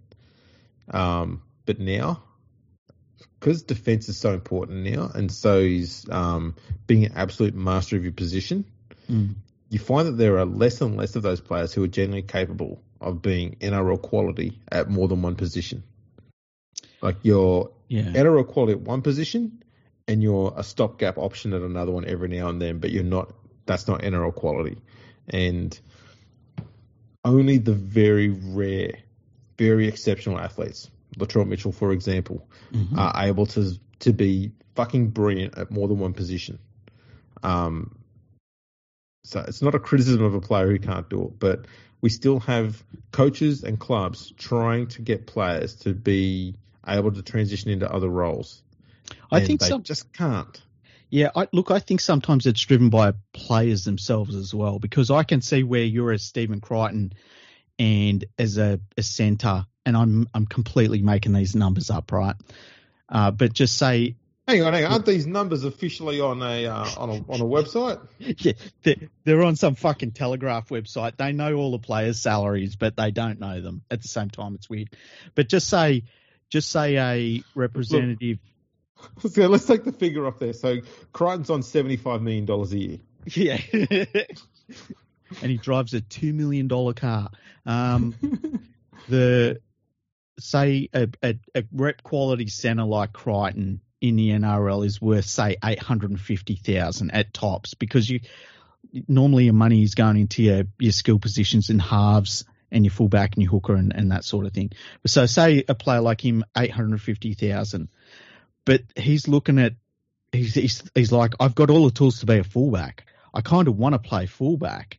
I think I'm a better athlete than the current fullback, and I'm not talking about Stem Crichton. I'm just saying a Crichton-like player. Mm. Um, and he just pesters the coach. Like, let me have a go at fullback. Come on, you know, I'm a super athlete. And so I think sometimes it's driven by the players. And I think it's difficult when a player isn't that thing, when they're so good. To, I mean, how do you address that with a star player who's obviously agitated in that position that they're in and that they're good at? How do you how do you massage that situation where you say, I know what you want, but it's it's and I know that it's going to make you worthless. But this is what you actually are. You're not this other thing. I don't know how you'd address that. It'd be difficult. I think yeah, I think there's a, a large element of that. Mm. Um, also wonder too of some players who have been um, at a club like Penrith and been really successful. Mm. You tend to see them going to weaker clubs and they always pedal out the same line of I want to you know help reshape this club and get them back being successful again. Mm. But I reckon what it is is they're sick of being absolutely punished at training and being forced to be elite every season, and they just go, I just need a break. So let's just go to the club where we know they're not being flogged as much because the results show it. Mm-hmm. I'll just go to the Dogs. I'll just go to the Tigers. I'll just go to the Dragons, just for two or three years, and then I'll come back. Well, I wonder if, you know, obviously money plays a big part of it. And I, I was watching Matt Burton on the weekend, and you know, he's playing across from his friends, you know, dudes he's grown up with, and in a team he was in and won a premiership with. And they just kept rolling along. And he's there at the Bulldogs and second last on the ladder. And, and you know, he he no doubt would say I'd I'd make the same decision because he's on big money. Like that's that's his role as a professional sportsman. But there must have been some part of him that looked across that field and thought, man, like I could have been part of that. Yeah. Now he's the last kid at camp, put packing all the tents up while everyone else is on the bus. Yeah, it's it's a weird situation. but then you look at someone like a, an Api Koroisau who's gone to the Wests Tigers, and even as terrible as they are, he's been friggin' sensational this year. Yeah, although I think it's a little bit different with Api because he wasn't part of that group of players that all coming through together that Burton was with. True. Andy is older than them all, so he's he's thinking more about I need to be looking at um, getting the best big juicy contract, last one that I'm going to get.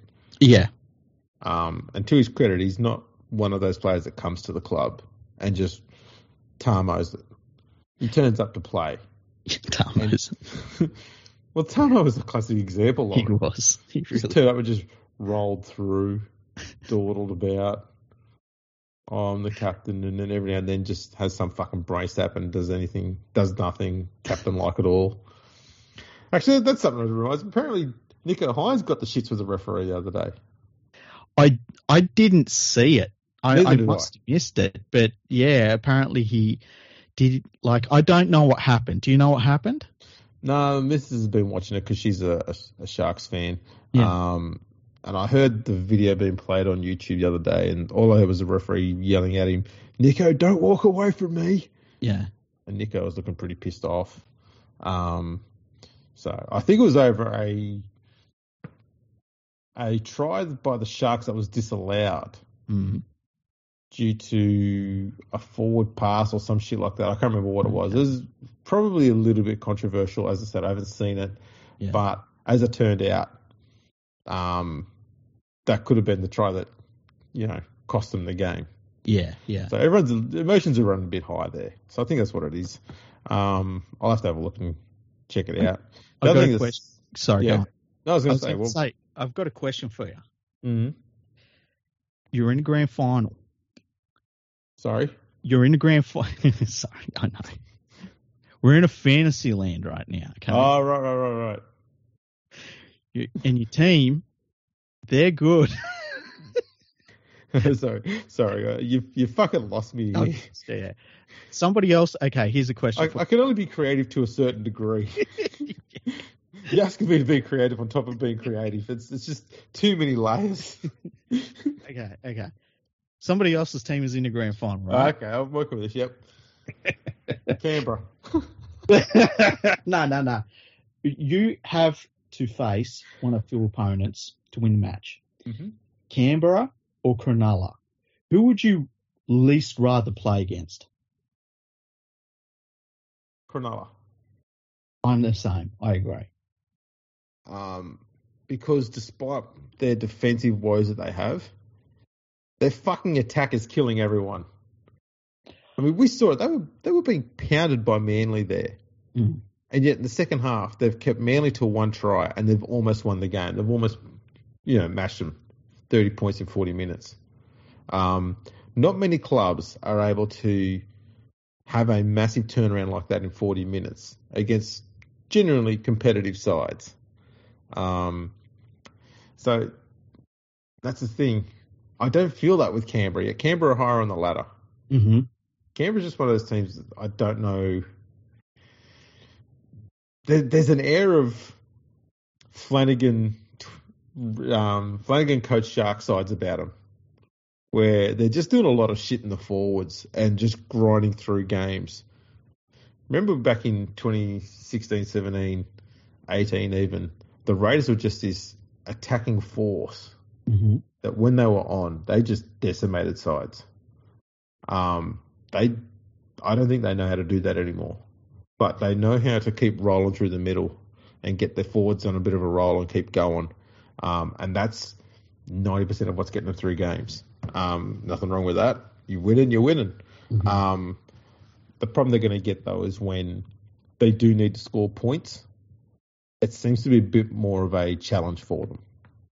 See, the, the way I look at it, like the Sharks are the most middle of the road team in the NRL in just every way, and I think that that's why you see they they don't beat top eight sides because they're just they're just middle of the road, you know, and uh, there's nothing wrong with that, but you know, uh, they've never worried me. I think I've said in the last two two season previews they just don't worry me at all because of that. Whereas the the Raiders, like I think the Sharks are going to give you an okay game, but I, I think you're pretty confident of beating them. The Raiders, I think you know, will not win. That's the way I look at both those teams. Like, I, I look at the Raiders and just see a fucking house of cards that is so ready to fall on itself as soon as well, that's the thing. Like with with the Sharks, you know that their attack will not stop trying, and you yeah. know it's got points in it. Yeah. So you have to keep your defense on its game. So that's the reason why they struggle against the top eight sides. It's not a lack of ability to score points. It's the fact that the opposition team's defense will not relent, will not let them in as easily. And so they start to get frustrated. And a frustrated side will leak points, and that's their problem. Um, plus, they don't seem to be as versatile defensively as the, you know, I'd say the top five or six teams anyway. Um, so that's where they struggle. So, you know, if you take, for example, Penrith for a good example, if they see a different type of attack coming at them and different shapes coming at them, they can change their defensive structure to immediately shut it down. Mm. Whereas the Sharks struggle with that change. They've got one set defensive type, and mm. that's what they stick with. And if you find a way through it, which is usually just going down their left side, um, you will find a hole out there. Mm. And that's because, for whatever reason, they decided to start pairing up um, Wade Graham next to Moylan. I think it was more to try and get Graham to help Moylan defensively, but Graham's lateral movement is nowhere near where it used to be. Yeah. Um, and that's what's hurting him. So he's able to cover Moylan, but he's not able to cover his own spot as well on the outside shoulder, and that's that's where the holes are coming. So um, they need to put someone other than Wade Graham there. Wade Graham's in a situation at the moment where he's going to start getting absolutely ridden out of town, the same way Blake Ayshford did, mm. and Ayshford got ridden out. And there's people are going to be thinking I'm being crazy here. You go back and watch some of the footage of when Ayshford was in the defensive line for the Sharks, and the whole time he was covering Todd, um, Todd Carney because mm. Carney would just smash out of the fucking line. He'd just belt off somewhere like David Nofoaluma. Boom, he's off, and you go, where the fuck did he go? and all of a sudden, Ayshford's there trying to defend inside, hold his position on the outside, and not make his winger come in and lose position there. Mm-hmm. And no, no player can do all of that. Yeah. And so, so often, because Carney's gone and the hole is next to Ayshford, and Ayshford's the last one on screen trying to make a tackle, and he's trying to defend two people at once, he's the one everyone shits on, and he's the one everyone hates. Mm. Um, and that's the thing that always frustrated me about some fans is that they that was so easy to see, but they're not seeing it. They just they just see that Ayshford miss the tackle. It's all fucking his fault. And going, Carney's the one at fault. Where the fuck is he? Yeah. And you're seeing it, well, bits of it now creeping with with Moylan running out of the line. Like, where the fuck is he going? Yeah. Well, it's like it's like uh when you watch the Raiders and, and it, you know, Croker is so bad defensively. It's hard to it's really hard to miss it. Like even for someone that doesn't watch too much rugby league, you can see what he's doing is is wrong. But it, it's like watching that and then saying, well, why are the players around him missing so many tackles and look like they don't know what they're doing? And it's like, because they don't know what he's doing and they've got to react to him and then what the attack is doing and they're scrambling themselves and they're making. Makes flat footed. Yeah, yeah. And they're, they're making the, the best of a horrible situation. Uh, it makes them look really bad. There's another player who's approaching that realm very who's, rapidly. Who? Waqa Blake. I saw people blowing up. Oh, mate, his game on the weekend was dog shit. Really? Oh, bad. Only had half a guy, uh, half an eye on some of the footy this weekend. Yeah, you probably should have shut that half eye when when Waqa Blake was around because man, he was he was shit. Really bad, bad game. Um, just not in position in attack. He was he was being toyed with so much in defence. Um, he was bad. Um, but it's but it's okay because Brad Arthur's picked him again this week. Who are they playing? Oh, it's only Melbourne. Jeez, he's such a weird player because like at times. I know when he played for Penrith, there'd be games where you'd watch him and you'd be like, "This guy's a beast." Like, yeah. when he's when he was in form for Penrith, and it was only a game. The problem was it would be like a game in round four, and then maybe a game in round seventeen, and that was it. But when in those games, he looked like Greg Inglis. yeah. and that's what you hoped for. You hoped that it, whatever it was that let him produce that would click in all the time. Um, and it just, it just didn't. And he's once again, he's got all the tools. Yeah, oh, they're, they're trying to hide him on the wing now, and it's just being he's being exposed a lot more easily now. Because Mm. sometimes he just, I mean, a lot of the times in this uh, on the game last weekend, he was way up out of the line early and in field, and so they just ran towards him, and he was just standing in no man's land. And they're like, "What are you going to do now? You're now flat-footed and not running at anyone." oh my god! I actually, you know, I actually get excited watching the Canberra games to see how bad Croker can be defensively. Like, it, and it excites me. It's like watching a horse at a horse race that you put money on. It's like he's he's behind the attacking line. It's like how bad can it how bad can it be? He's exceeding my expectations. It's incredible. Yeah, that's, that's why that's why I like Nofoaluma, mate. It's, he's shit, but in all different ways. So instead of just seeing the same mistake every time, you're seeing different one every time. They're all wrong. Every decision is wrong, and they're all bad, but he makes all of them.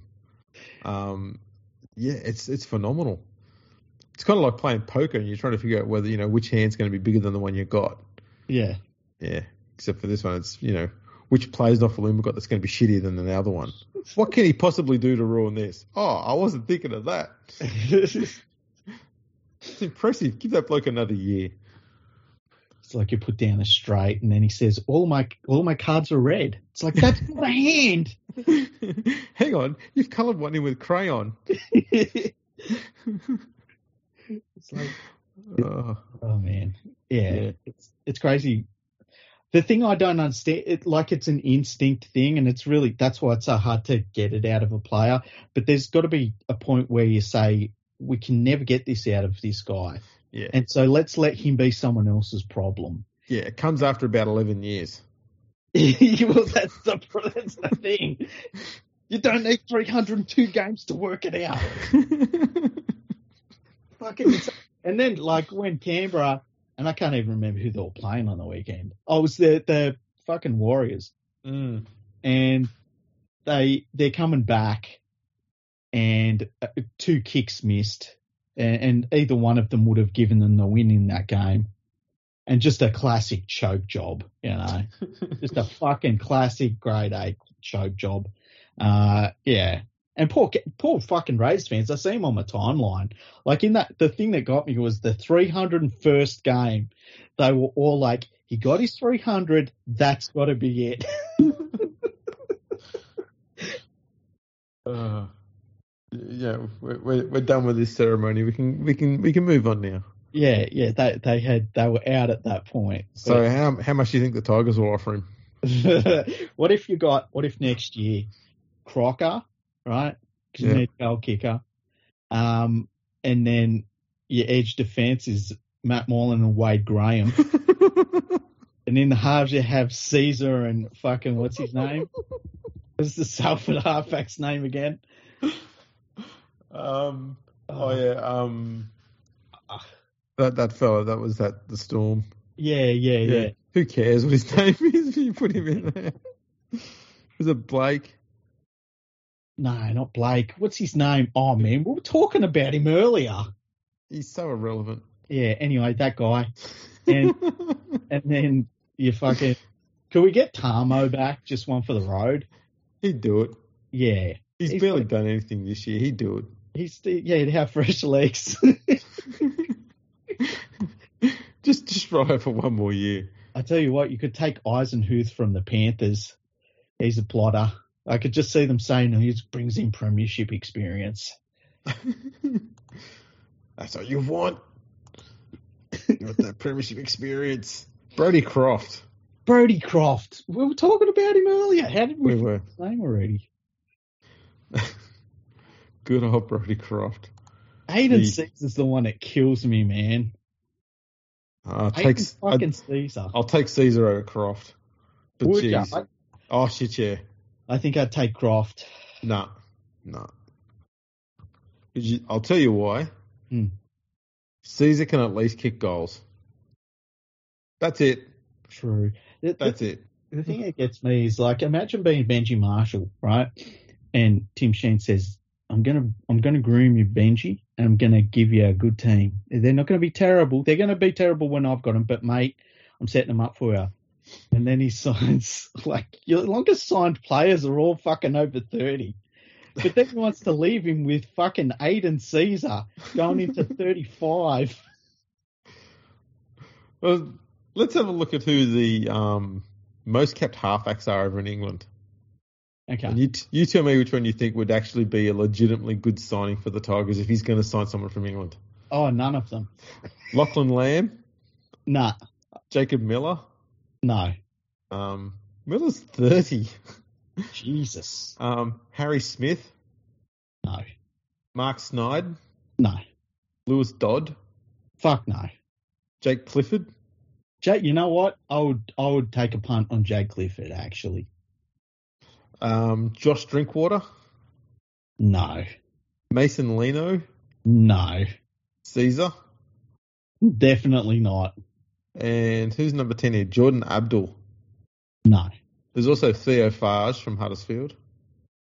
And Tui Lolohea also at Huddersfield. We've already done the Lolohea once, so you can't have that one. No. Sam Tomkins at Catalan, he's only 34. Mitchell He's Pearce is fine, 34. Sam Tomkins is retiring at the end of the year, unfortunately. Tyrone May, he's a sprightful, sprightly 27. Man, it's weird to think he's only 27. Luke Gale, man, he's 35. Where does the years go?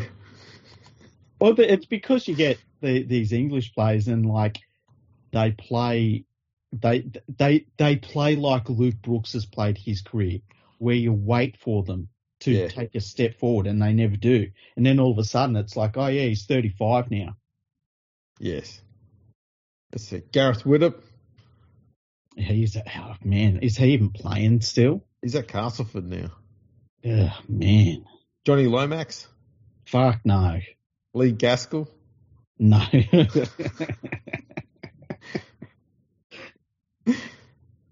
uh, Blake Austin, Blake Austin's still playing. How old's he? 35?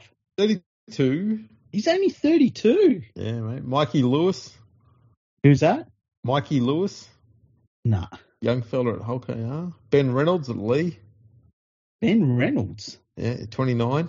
George Williams is only 28. Geez, he'd be good. He should try in England. Ooh, you know what? Oh man, if he wasn't such a uh, a, a fucking northern townie who needs to be near a fucking pub and you know have roads that you got to grit in winter, um, he'd he'd be somebody that fucking Tim Sheens would want. Hey, Well, he's got a pub next to Campbelltown. true. That could work. I You just just have, you just have to put the uh, the ice machine just has to go on the field every now and then. yeah, they chuck they send a zamboni out there. just to make you feel at home. Because when he went back with fucking Casper, with the, when the both of them went back to fucking their little towns, um, and then Casper's come back now, I just can't imagine he's going to come back too.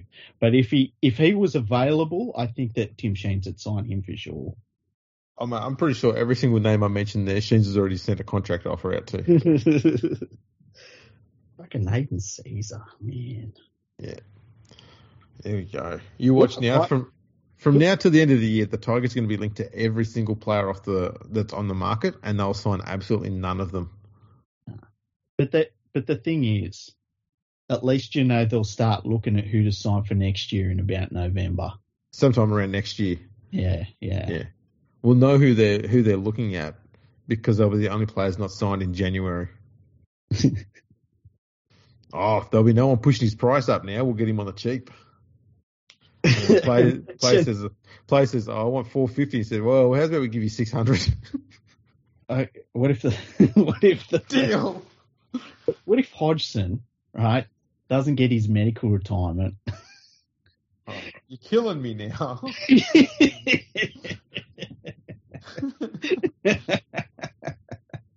oh shit! Fucking no. Uh, That's bad. The, the rotten thing is they're going to sign some of these players we're talking about, Oh yeah, absolutely. which sucks. they've already been told by the media that these two young blokes from Manly are absolute superstars, and they they got the Tigers to sign them. They probably won't play any first grade now. Mm.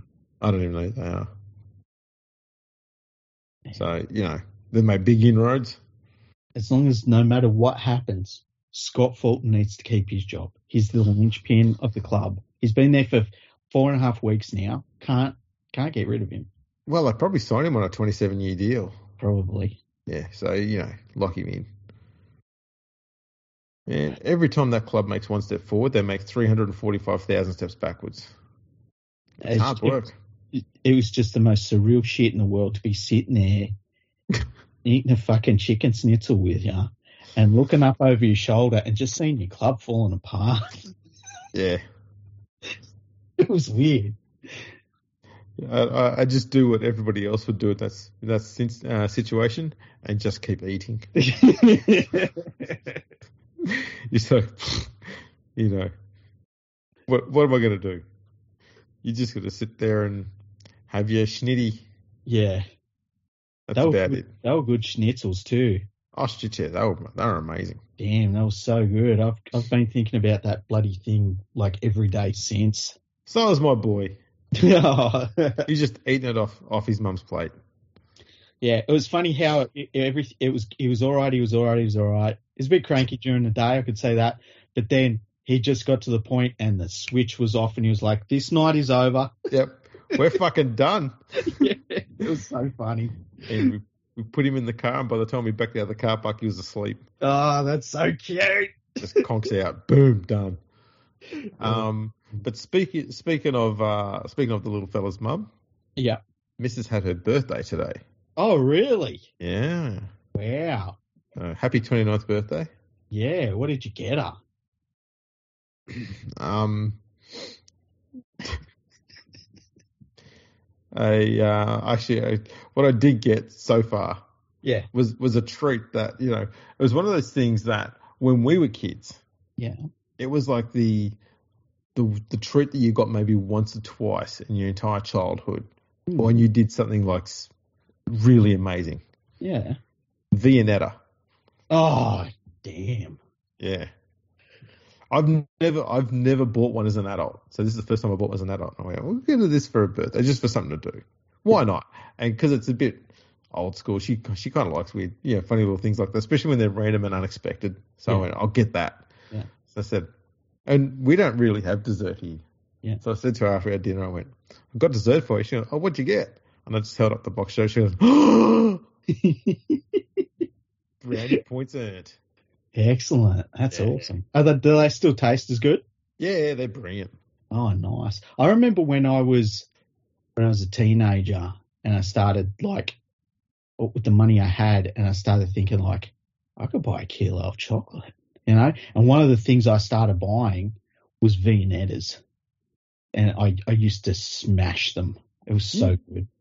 You know what I was thinking about as I was having a bit of Viennetta today is hmm. how when we were kids there was like three different types of toothpaste, Yeah, and now there's five million types. yeah, Viennetta's just gone. Nope, this is it.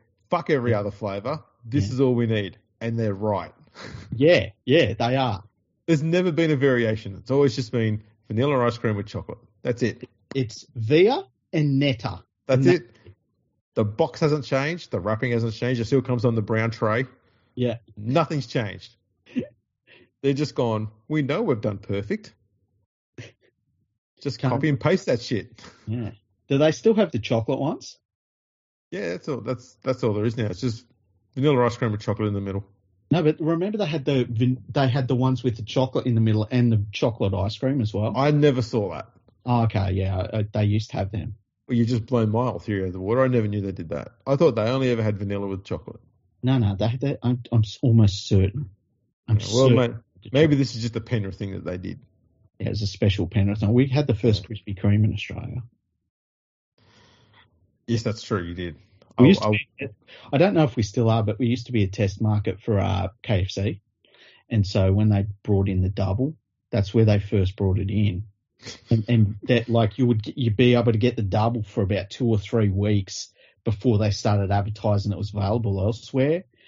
And I remember once I was I was watching what I was eating, right? And I did the sums and worked out the calories on two doubles versus eating healthy, and it wasn't that big a difference. So I, ate, I ate fucking. I remember uh, there was one week, and I must have eaten fucking. I'm not even joking, like twelve doubles. Jesus Christ. Yeah, just every day, two, two, two. So good. That doesn't sound like a right idea. No, it's- I'll probably die of a heart attack pretty soon. But uh, um, I I would have friends that would message me and say it's about to start. 'Cause they knew. well, they'd get angry at me because then it, when it was being advertised on TV, they'd be like, "You didn't tell me they were selling them already." Like, man, you snooze, you lose. That's right. If I told you you come eat them all, Exactly. I've got to get through these things. Um, well, it's been a been a pretty sizable episode. Yeah. Um, thanks for tuning in, everyone. Make sure you check us out on the socials. Um, we're on Facebook, LinkedIn, YouTube, MySpace. Still, still X. waiting. We're on what's- X. X. Oh yeah, we're on, we're on X. Yeah. There's no no more Twitter anymore. We're just on X. Do do yourself a favor. Sit next to your significant other, Mm. fucking around on your phone, and then when they say, "Oh, what you up to?" Smiling a lot. Say, "I'm just Xing." See how it goes. That's what it is. I'm just sending a video on X. yeah, yeah. Yeah. Just checking out videos on X. Yeah. Should see it. It's amazing. Yeah, if you get a chance, do do a Google search for X videos. Nothing bad will happen. Search. It's bookmarked. Lock that shit in. Um, um, yeah, actually, I had a little little rugby league project update. Mhm. We've got four seasons left to go in the um, the New South Wales Rugby League, so the precursor to the NRL. wow. 1970 to 1973. That's all that's left to do on there. That's appearances um, for every game. Mhm. Um, so we should have that done by the end of the year with any luck. That's our plan. Yeah. Um, we've also created during the week a ladder predictor. Oh, cool. Can go check that out as well. Um, and while you're chucking stuff out, you can also go to our Patreon and give us some cash on there. That'd be sweet. But- but have you? You've got different tiers on yours, don't you? Nope. Oh, you're just a flat rate. Oh, Mm. yours isn't a flat rate. Yours is a however much. you pay whatever you want, and it's largely because I couldn't be bothered going on there and spending time trying to learn how stuff works, so I just leave it. That's pretty much it. Um, yeah, no, I think that's pretty pretty much all there is. Um, please, people, now that you know that Rugby League Project has a Patreon, we haven't mentioned this for a while. League Freak also has a Patreon. yes. There you go. So now you know where to go to get that as well. Go to Patreon, you fucks. yeah, come on. We can do everything for you. Yours is uh RL Project. RL Project. That's it. Yes. Mine's League Freak, no spaces. There you go. Check us out. Throw throw a few coins. You don't have to sit there and give us millions unless you want to, but you know. Um the Rugby League Project one can be as little as just one dollar a month. Yeah, I think my one's I, my one's set up with tiers, and at different tiers you get uh, merch after a, a couple of months of being on there. So just go and check it out, and Yeah. I think you get there's one with a sticker. I think one has a T-shirt, one has a mug. I think one, one might have a hat as well. But you can also do the the basic one, which is just man, I just want to chuck something into the kitty, Yeah. and it all goes towards our costs, you know. and that's tiers as in T I E R S, not tiers like the things that Piers Morgan has been sprouting because, you know, Australia beat England in the Ashes with rules. People are people are dumb. That guy fucking that's his fucking business model is to be an asshole and people feed into his assholery. He's just an absolute whinging dick. Yeah. It's fucking funny though. He's fucking sucking. Oh, at Australia won. Imagine what, with what they did to bloody Bairstow. Go, they got him out by stumping, which was legal. Yeah. What's your fucking problem? Grow up, you stupid cunt. Man, I've- I've been dropping the c word a bit more than you have. Yeah, what's going on? Must be the footy. Yeah, I think I'm. uh, You know what it is? I'm bad influence on you. I finally, you know, we we have a schnitzel together, and I, all of a sudden, you know, start to influence you. Next next year we bring out the history episodes. I'll be I'll be sitting there going, tell me more. yeah. I won't don't- be good with the history episodes though, because I'll be like, oh, this guy, I can't remember his name. He's do, doing this thing. Can't remember what it was. Let, let's call. What's that? let's just call him Brodie Croft. Yeah. We're going to talk about history guy. history. We'll talk about Aidan Sezer's career. oh boy. Yeah, it's not going to mean anything unless he goes to the Tigers. true, true. So come back. Yes. All right. Thanks for tuning, in, everyone. Um, actually, the other thing, we're also on Threads. Yes. I don't know what that is, but uh, we're on there. So check us out there as well, and uh, we'll catch you all next time.